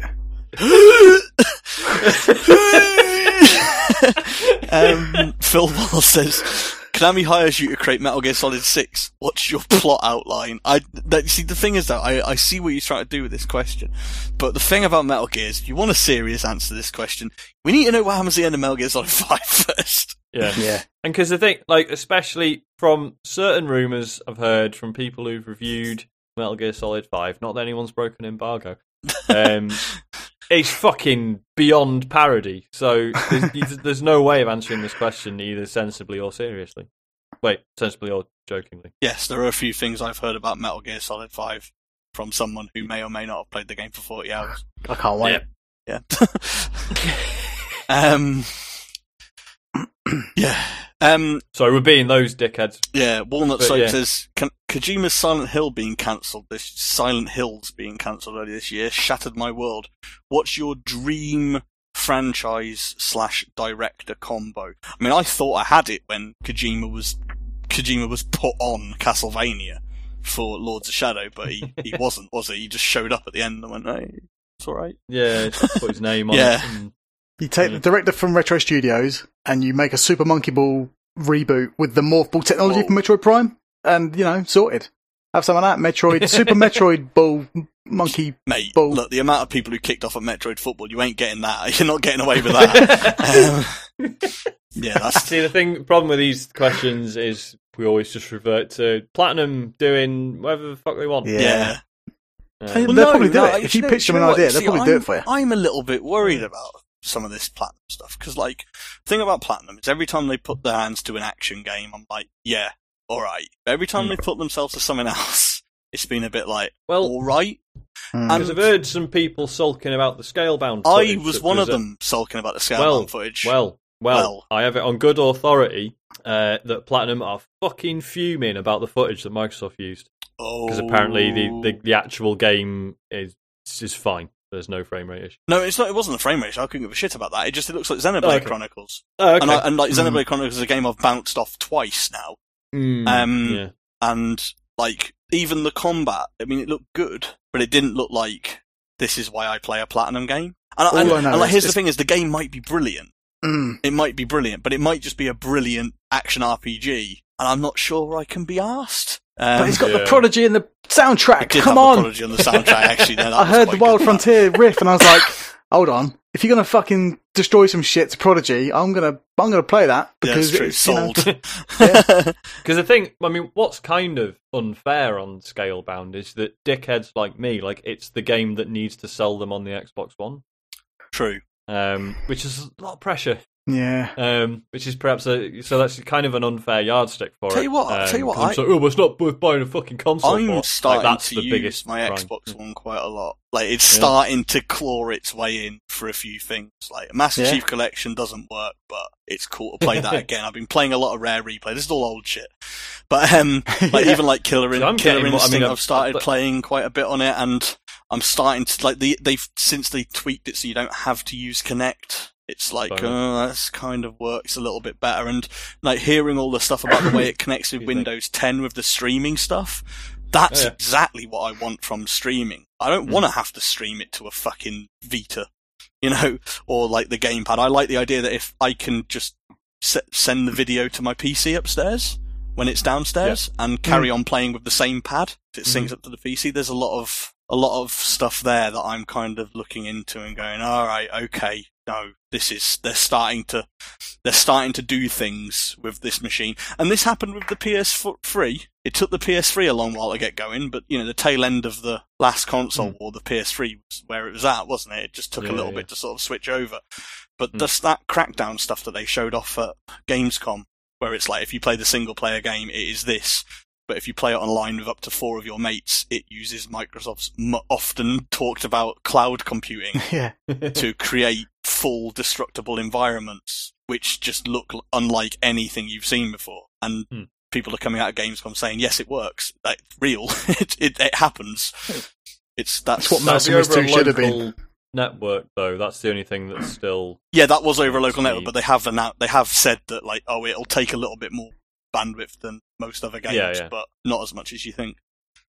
So they're saying it's real. So it's getting there. It's getting there. What was the question? I forgot. I don't know. What games?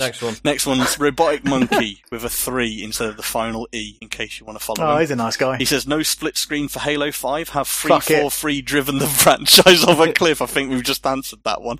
I couldn't even give a shit about it. I'm really trying to care about Halo 5 because I am enjoying playing the Master Chief Collection again. But, it's really good. I'm really struggling, and also, like, as I go through the games, I'm starting to burn out on them. Like, again, I'm remembering that, like, although ODST and that were really good, it wasn't that I didn't like them, that I stopped playing them. It's just I was like, I'm sort of done. Like, I don't really have any need to play that game again. Like, I did Halo 1 through 3, loved every second of it, and started playing ODST and was like, oh, they've changed a bit, but not enough. I'm alright with this. Yeah, and we're playing them all for Kane and Rince. We're going through them every month. We do one Halo a month. And I've played through Reach most recently, and we'll talk about that next month on Kane and Rince. But ODST, we've been playing through again, and because it's so short, you appreciate it because it's so short, and you're like, well, that's over in an evening. Never mind, see you later. But yeah, I'm not looking forward to playing Halo 4 again because it isn't really Halo. It's a good game in its own right, but it's not a Halo game, and 5 to me looks like they're going more in that direction. Yeah, well, I've got a theory about this, that if you look at all the stuff that Microsoft are missing out on when it comes to the big money esports stuff at the minute, today they confirmed that the Call of Duty World Championships is going PS4. The Capcom Pro Tour stuff is all PS4 now. The only other thing is obviously all the Dota and League of Legends stuff, which doesn't have a console home, so can't really jump on that at the minute. The only thing that Microsoft have left is Halo.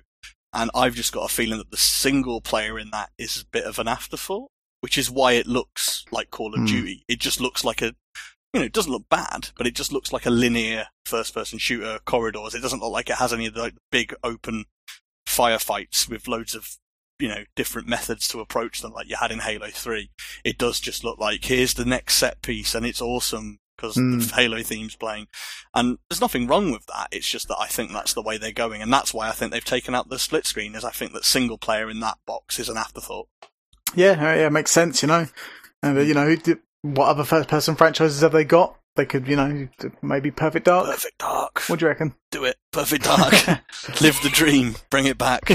Or just someone sort out GoldenEye. Because that would be such a big deal, wouldn't it? I know we're going back onto it, but, like, can you imagine that? if they were just like, oh yeah, it's going to be downloadable next month. That's like a megaton announcement. Leaderboards. Snapshots. Go on. I don't know if it would be these days, though. I think it would be the nostalgia buzz people are getting off Rare Replay already. If they got GoldenEye sorted out, I think that like everyone who has a copy of Rare Replay would buy it. If they sorted out GoldenEye's frame rate, people would buy it. Well, they've sorted out the frame rate and the others, so... Yeah. You know, the signs are looking good. Jet Force Gemini has double-digit frame rates for the first time in some areas. Yeah, it runs well. All right, Chairman Blau says, which game contains the most delicious-looking food?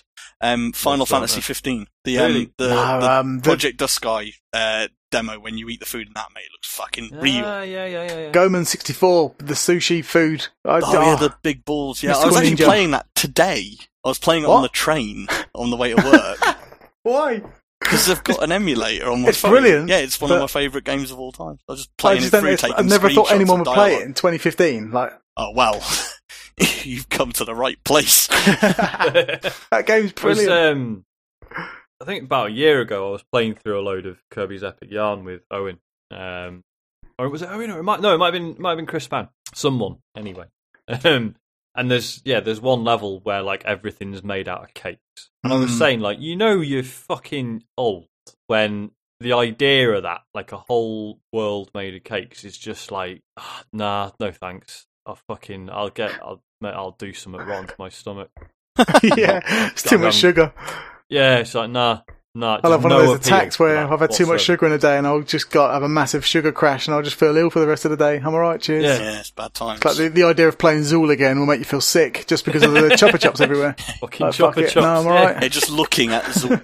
Just like, I put the disc in and I just passed out. It's no vomit. Just got diabetes by looking at the box art.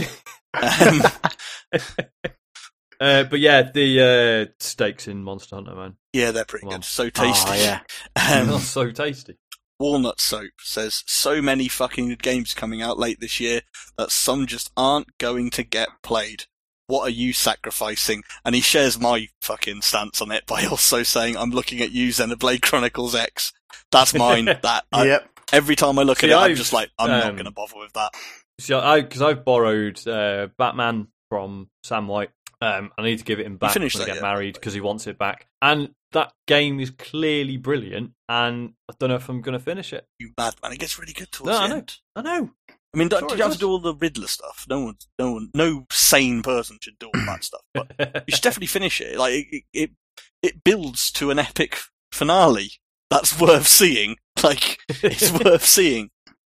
I'll try. That's what I'm saying. Like I'm fully acknowledging that it's incredible, and yet even that I don't. Well, I'm having that with The Witcher 3. Is because I'm a massive Batman mark, and not just that, but also the those games specifically. Like I enjoyed City, but I really like Batman Arkham Asylum. And I remember playing Arkham Asylum and thinking, I don't want this game to end, when I knew it was coming to sort of the conclusion. Yeah. And to play a Batman game again that's like this polished, this good, this much fun, with all this cool stuff in it that I was enjoying doing, I put off The Witcher, and I've struggled to go back to it because I'm a bit lost and sort of, I just need a bit of time to just go, right, I'm just going to potter around and find my feet in the world again.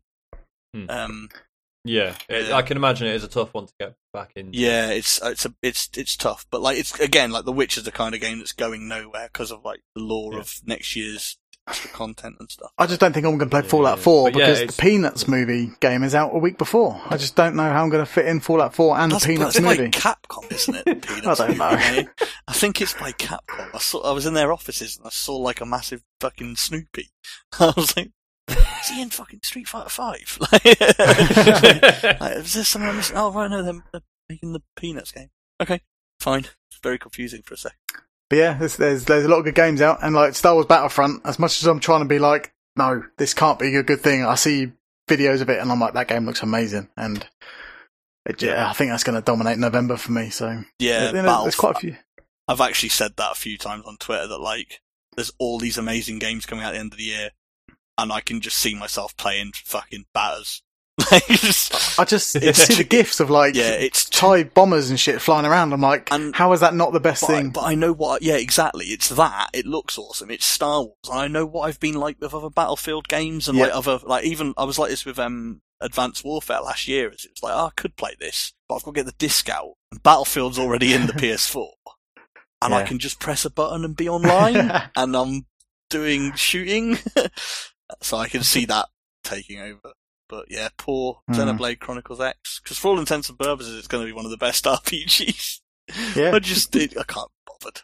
It will be one of those games in like 5-10 years' time. People will look back on it and go, ah, more people should have bought the Wii U because Xenoblade Chronicles X, but as of now, I'm just like, where? I might buy it just to fucking just to hold it up in the respect. Air like in 10 years' time and go, yeah, I've got one.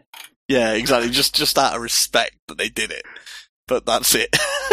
Just 40 quid. Just put on my shelf. Like, no, represent, guys. Nice one. Fighting JC says Guillermo it's Guillermo, isn't it? Guillermo del Toro says that he and Kojima are looking to work on a new project in the future. What would you want it to be? I just want them to carry on. Like PT, as someone who likes horror games, PT was the fucking next level in terms of like immersion and, you know, the way that horror is presented and the way that, you know, you could put puzzles into a horror game that kind of forced the player to interact with the game more and almost invite it into their own life. And I'm really interested to see like what ideas Del Toro can come up with and what ways Kojima can do his fourth wall breaking stuff that PT hinted at. And I think it would be a shame to not see that through. Yeah, like, because the thing with me and Guillermo del Toro is my experience and appreciation of him begins and ends with the Hellboy movies. That's fine. But and you know, obviously you know me, like I can't handle horror stuff. So to me, like, I know this is obviously the answer's no, but have you ever looked at PT? No, have I? Fuck. I watched the video Dave Turner's making his poor fucking wife play it. But did you not get the fear from the video as well? Yeah. Because we put on, I was at work and I was showing one of the lads who I work with, PT, and I was showing him via a video someone playing it who jumped when the fucking ghost jumps out. And he jumped. Watching the video. It was like a meta jump. By proxy. Yeah. And I was just like, that is how scary. I totally respect what PT is and does and the effect it has on people. Like, that is skillful. Like, it's not just jack-in-the-box stuff, is it? There is a bit of that, but, like, a lot of it comes from, like, the insane build before it. Like, the build before the jack-in-the-box comes out is, like, nothing else. Like, it's just... And just the, you know, obviously, like, the psychology of it just being, like, you know, the same corridor over and over, and just, but the way that, obviously, once you learn that, like, something's going to be different each time, so you're in this familiar environment, but your eyes are going absolutely nuts trying to, like, spot, like, fuck, like, what's going to be different. That's smart. But I can't play horror games. So the fact that, like, someone as clearly talented and imaginative as Guillermo del Toro, like, focuses on horror quite a lot, to me, that's a shame because I can't enjoy it.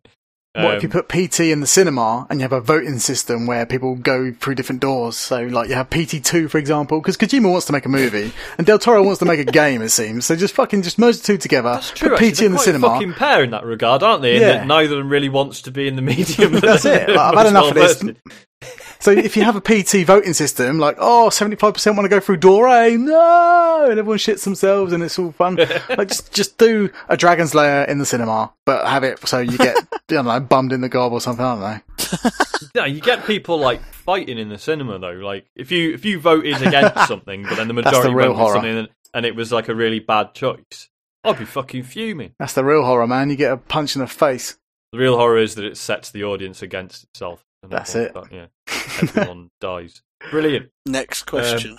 Bad Bonobo says, would you take the ability to teleport if it also meant no one would be capable of remembering your name? What? Well, hang on, it depends. Like, does that mean they can't remember, like, you at all? I think or they just can't remember just says your name. So every time you meet someone, they're like, I fucking... teleporting guy. I'm alright. I'm alright with that, to be honest. Yep. They're not going to forget the fact you can teleport. Exactly. You just start calling your jumper. There you go. Like in that cool film. Brilliant. Yep, I'll take it. Yeah. This is probably a question aimed at me because I don't think any of you've played it. Fighting JCC plays Ryu for good, honest Street Fighter. Who do you play for good, honest Mortal Kombat, if there is such a thing? Raiden. Raiden is good, honest Mortal Kombat. Odd job is he's not honest GoldenEye. He's like banned. He's banned. Who's good, honest GoldenEye? Good, honest GoldenEye. This is the fucking rules for good Moonraker, clean, lady.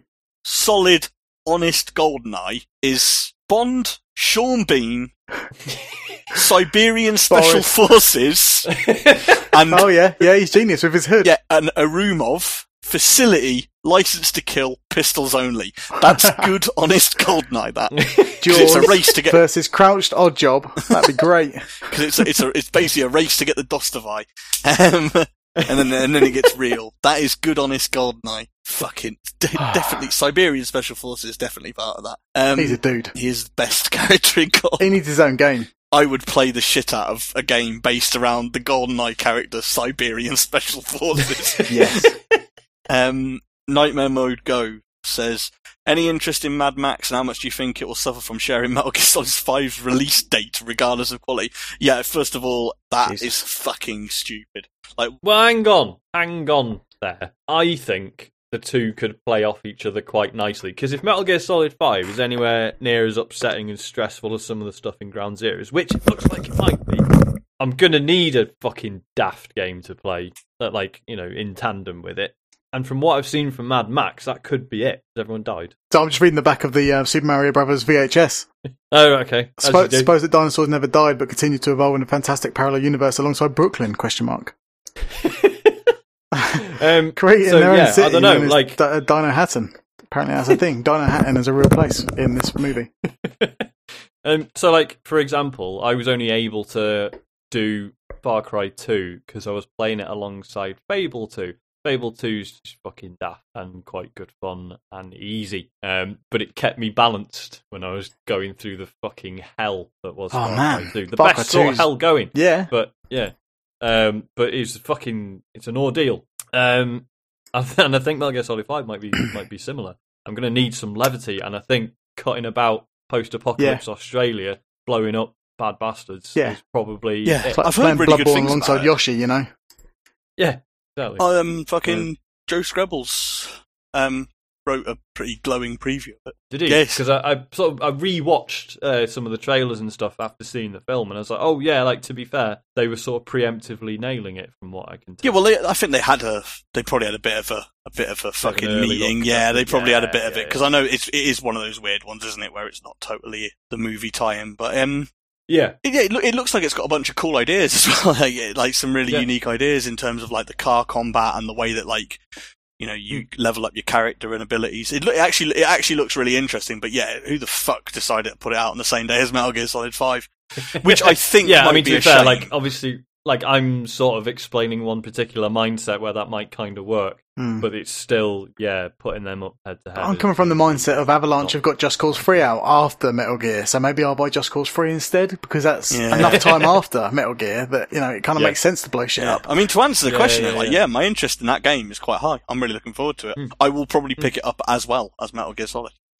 All right. Next, Where's My Gift says, when will the inane banality end? Never. Obviously. It will continue forever. The Sonic Mole says, how hard could you wallop Davis Arini? And he's posted a picture of him looking incredibly Kane-esque. I was going to say. Like, more so than usual in that picture. Is that actually a photo of Kane from Red Alert? Like, is that the trick? The best thing about that photograph is there's that picture behind him, and whoever's taken the photograph is fucking focused on the picture and not on him. Fucking idiot. Yeah, go and make a documentary, you belly. Well, he's struggling with that. Quite hard. Frigging camera. He's a bit of a, like, not like Gamergate notwithstanding, he's a fucking knob as well. Like, have you seen his fucking film he's made? Oh, it's hilarious. Oh, is this the one where he's like fighting people in the streets and talking about how women are awful? And stuff? Kind of. He's more. They're a big part about it, but he's more just like, he's just a proper like Republican. Yeah, he's just a bit fucking annoying, basically. The one where he's cutting about with a pair of nunchucks. Yeah, it is the one where he's cutting about with a pair of nunchucks. It's it's so funny. It's so funny. He sounds like a helmet. He really is. Like, that is a very accurate description of the man. Renegade Six Killer says, if you worked for videogamer.com, what would your exaggerated comedy character be called, and how would they act? I keep getting asked, like, when are you going to be part of the Video Gamer Extended Universe? I'm like, you do realise that no one cares about our site. I mean, thank you. Thank you for listening and reading what we do. Thumbs up. Much appreciated. But we are not big potatoes at all. We're friendly with a lot of these people, but they would gain nothing from putting us in their quite incredibly funny thing that they're doing at the minute. Although they've killed off Burns, who was the best character. Yeah, he got shotgunned. Got point blank shotgun by Tom Ory. That site is becoming more and more my favourite, most viewed thing. Because you know, that Miller guy is obviously your entry point for that website, but then you click on other things and you're like, actually... Well, the thing is that I do like that, like, there is actually a massive difference between Simon Miller and Miller. They are very different people. Simon Miller can't play fucking PT, because he'll die. But Miller, he'd fucking find out what's going on with PT. Find the truth behind PT. Do you know what my favourite ever video that went up on Video Gamer was? It was actually a PT one, and it was when PT came out, and it was flash release really late at night, and they left Bratters in the office when he was working there playing it, but he was trying to solve the puzzles. And the video, like, it was cut down, but apparently it was like hours, like 4 or 5 hours. And he's just, because it was really late at night as well, so he's just slumped on the couch. And I might be remembering this one, he doesn't react to any of it. He's just like, because it's really late, so he's obviously tired. He's like, just go around this corner again. I don't really know what to do. Guess I'll just figure out this puzzle next. See if anyone on Twitter's figured out. And then he's just looking at his phone and stuff. It's just the most fascinating thing. Just completely no sells PT. My favourite Chris Bratt story is when... So we met him at RESD. Yes, we did. This year, having a coffee in March. It was very good. And for some reason, we got onto the subject of anime. And I was saying, because it came up, and I was like, yeah, people keep banging on at me. There are anime I should apparently check out, and I've never enjoyed any of it. And he's just like, oh, mate, One Piece. Like, One Piece was fucking really good. And then... So we did the live show at Loading that night. Was it that night? Maybe the day after. Around that time, yeah. And when friend of the show, C.Y. Reid, and Saber Pulse were doing their sort of DJ sets afterwards, the visuals was like, it was like a countdown, wasn't it? Like top 100 anime or something. Right. Which we were just ignoring, obviously. And then the place was absolutely packed, so we left. And then I just remember getting back to yours. And you were just looking at your phone, and you just started creasing up. And I was like, what? You said, apparently Bratters is kicking off at Loading because One Piece isn't the top one anime ever made.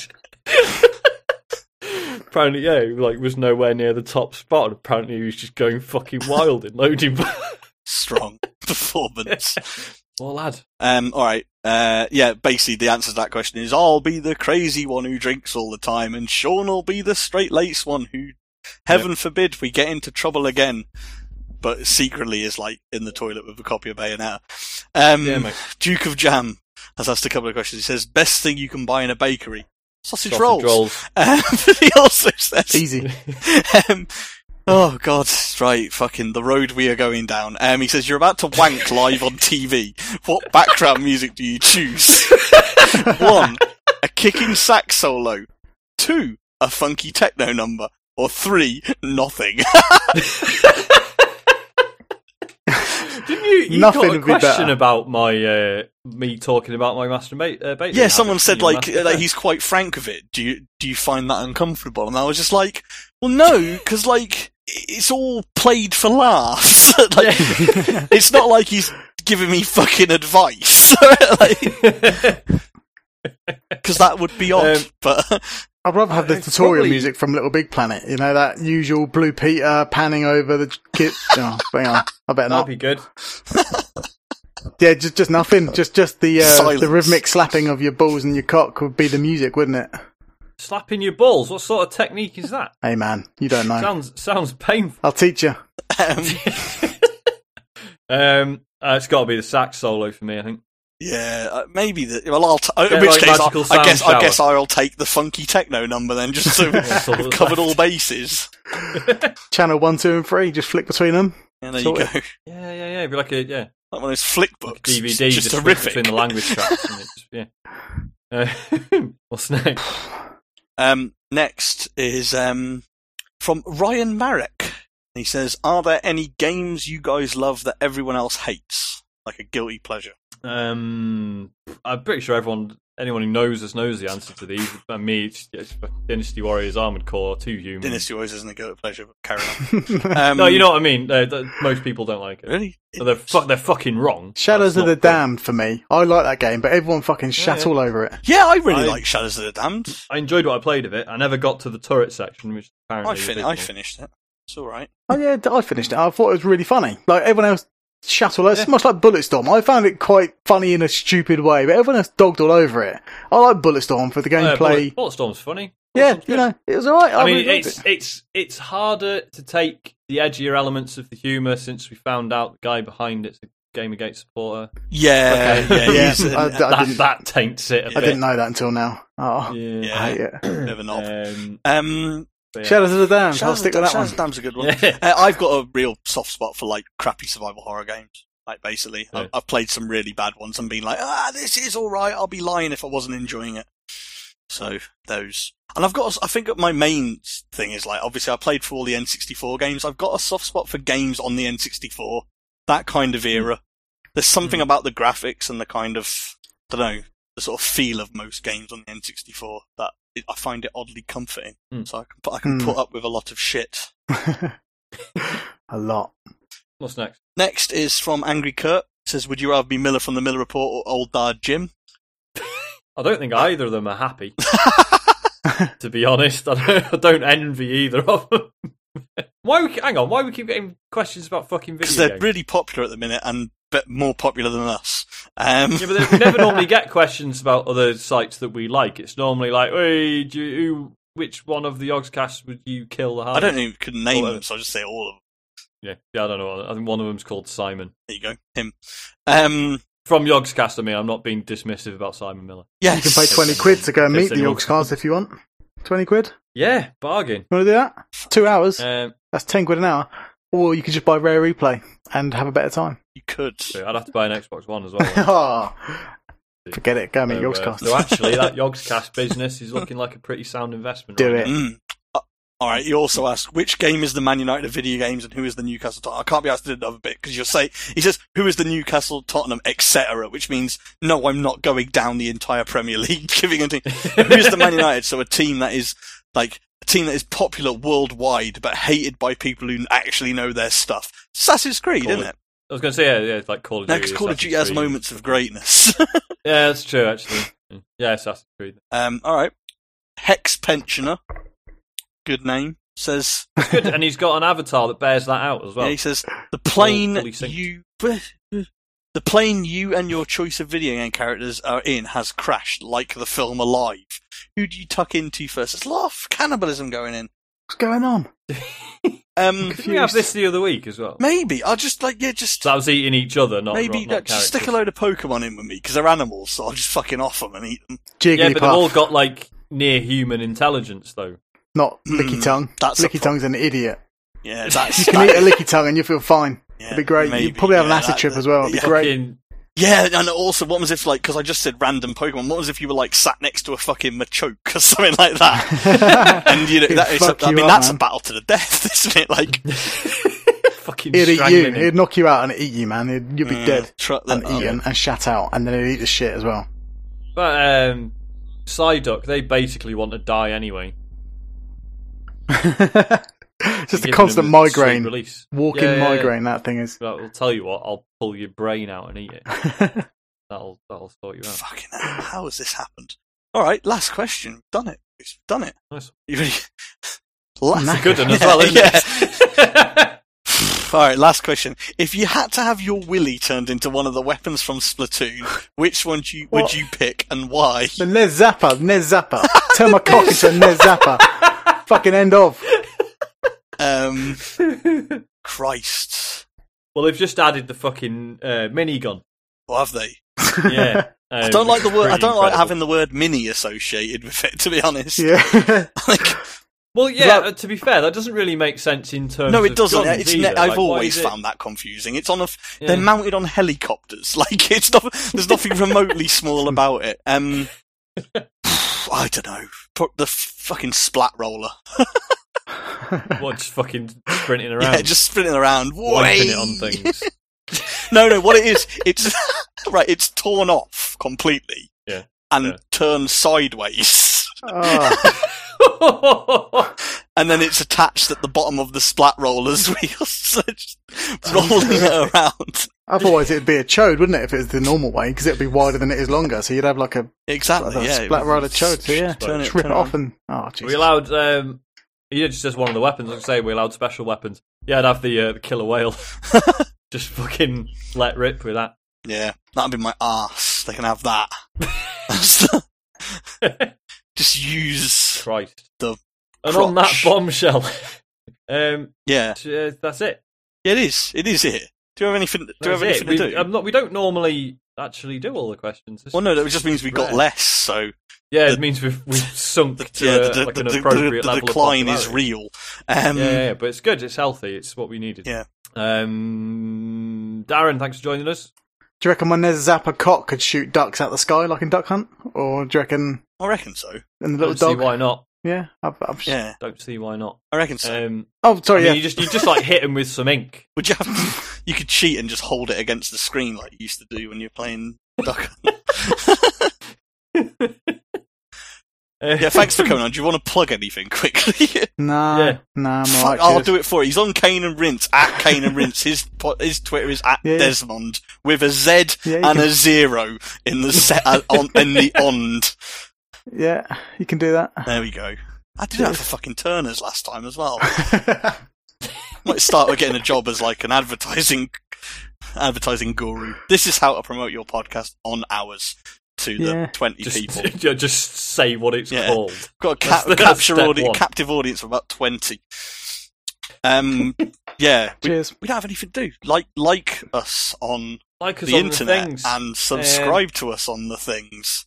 There's some words on the website now. We have put up some new content, looking at it. Yeah. Half of it not by us, as per, but that tends to be the best stuff anyway, so... Yeah. What's good? Let's recommend something that isn't a game. Biscuits. I've tried some Oreo peanut butter biscuits. They're all right. There you go, listeners. Yeah. Eat some fucking biscuits. Treat yourself. Biscuits. Knock yourself out. Do you know what I've had recently? Bratwurst? No, those you know, the fucking Nutella, but with the sticks. Like, you know, like the pots that you get. Chocolate and the bread. Yeah. There's a Nutella version of them. Nutella. Yes. It's banging. That's good. I think I'd rather just have normal chocolate. Don't be putting nuts in confectionery. It's a waste of time. I think they've mastered it over years. You know, it's not one of your 5 a day, don't you? Yeah, I figured that one out for myself, mate. Like the fact that when I finished scooping molten chocolate and nuts out of a plastic tub with breadsticks, and I feel like I've knocked a couple of fucking seconds off my total lifespan at the end of it all. I'm thinking, no, this isn't one of my 5 a day. Definitely isn't going to count. Yeah. Do you know, I find that so fucking bollocks. Like, when you look at like a tin of spaghetti hoops, says this is one of your 5 a day. I'm like, no. But the tomato sauce in it. Yeah, the tomato sauce that's attached to a load of processed fucking pasta. Like, I think if you have spaghetti hoops, that you need to have like 10 a day to make up for it. I think that's a minus 5 a day. That's what they're talking about. Like, it just takes away any 5 you've had before, maybe. It's just gone because you've had just horrible spaghetti hoops, especially Aldi ones that taste like, I don't know, burnt arse. You know what I mean? There's got to be a balance here. You can't just have spaghetti hoops and count it as 1. That's got to be like a minus 4. So then you've got to have 9 vegetables to make up for it. I don't know. Apparently you are actually meant to have 9, and they only lowered it to 5 for the UK because like they knew people just wouldn't even entertain the idea of having 9. There you go. So even if you do 5 days, you're still fucked. Good. There you go. Brilliant. Health lessons from Midnight Resistance. Good, healthiest men going. Goodbye. Laters.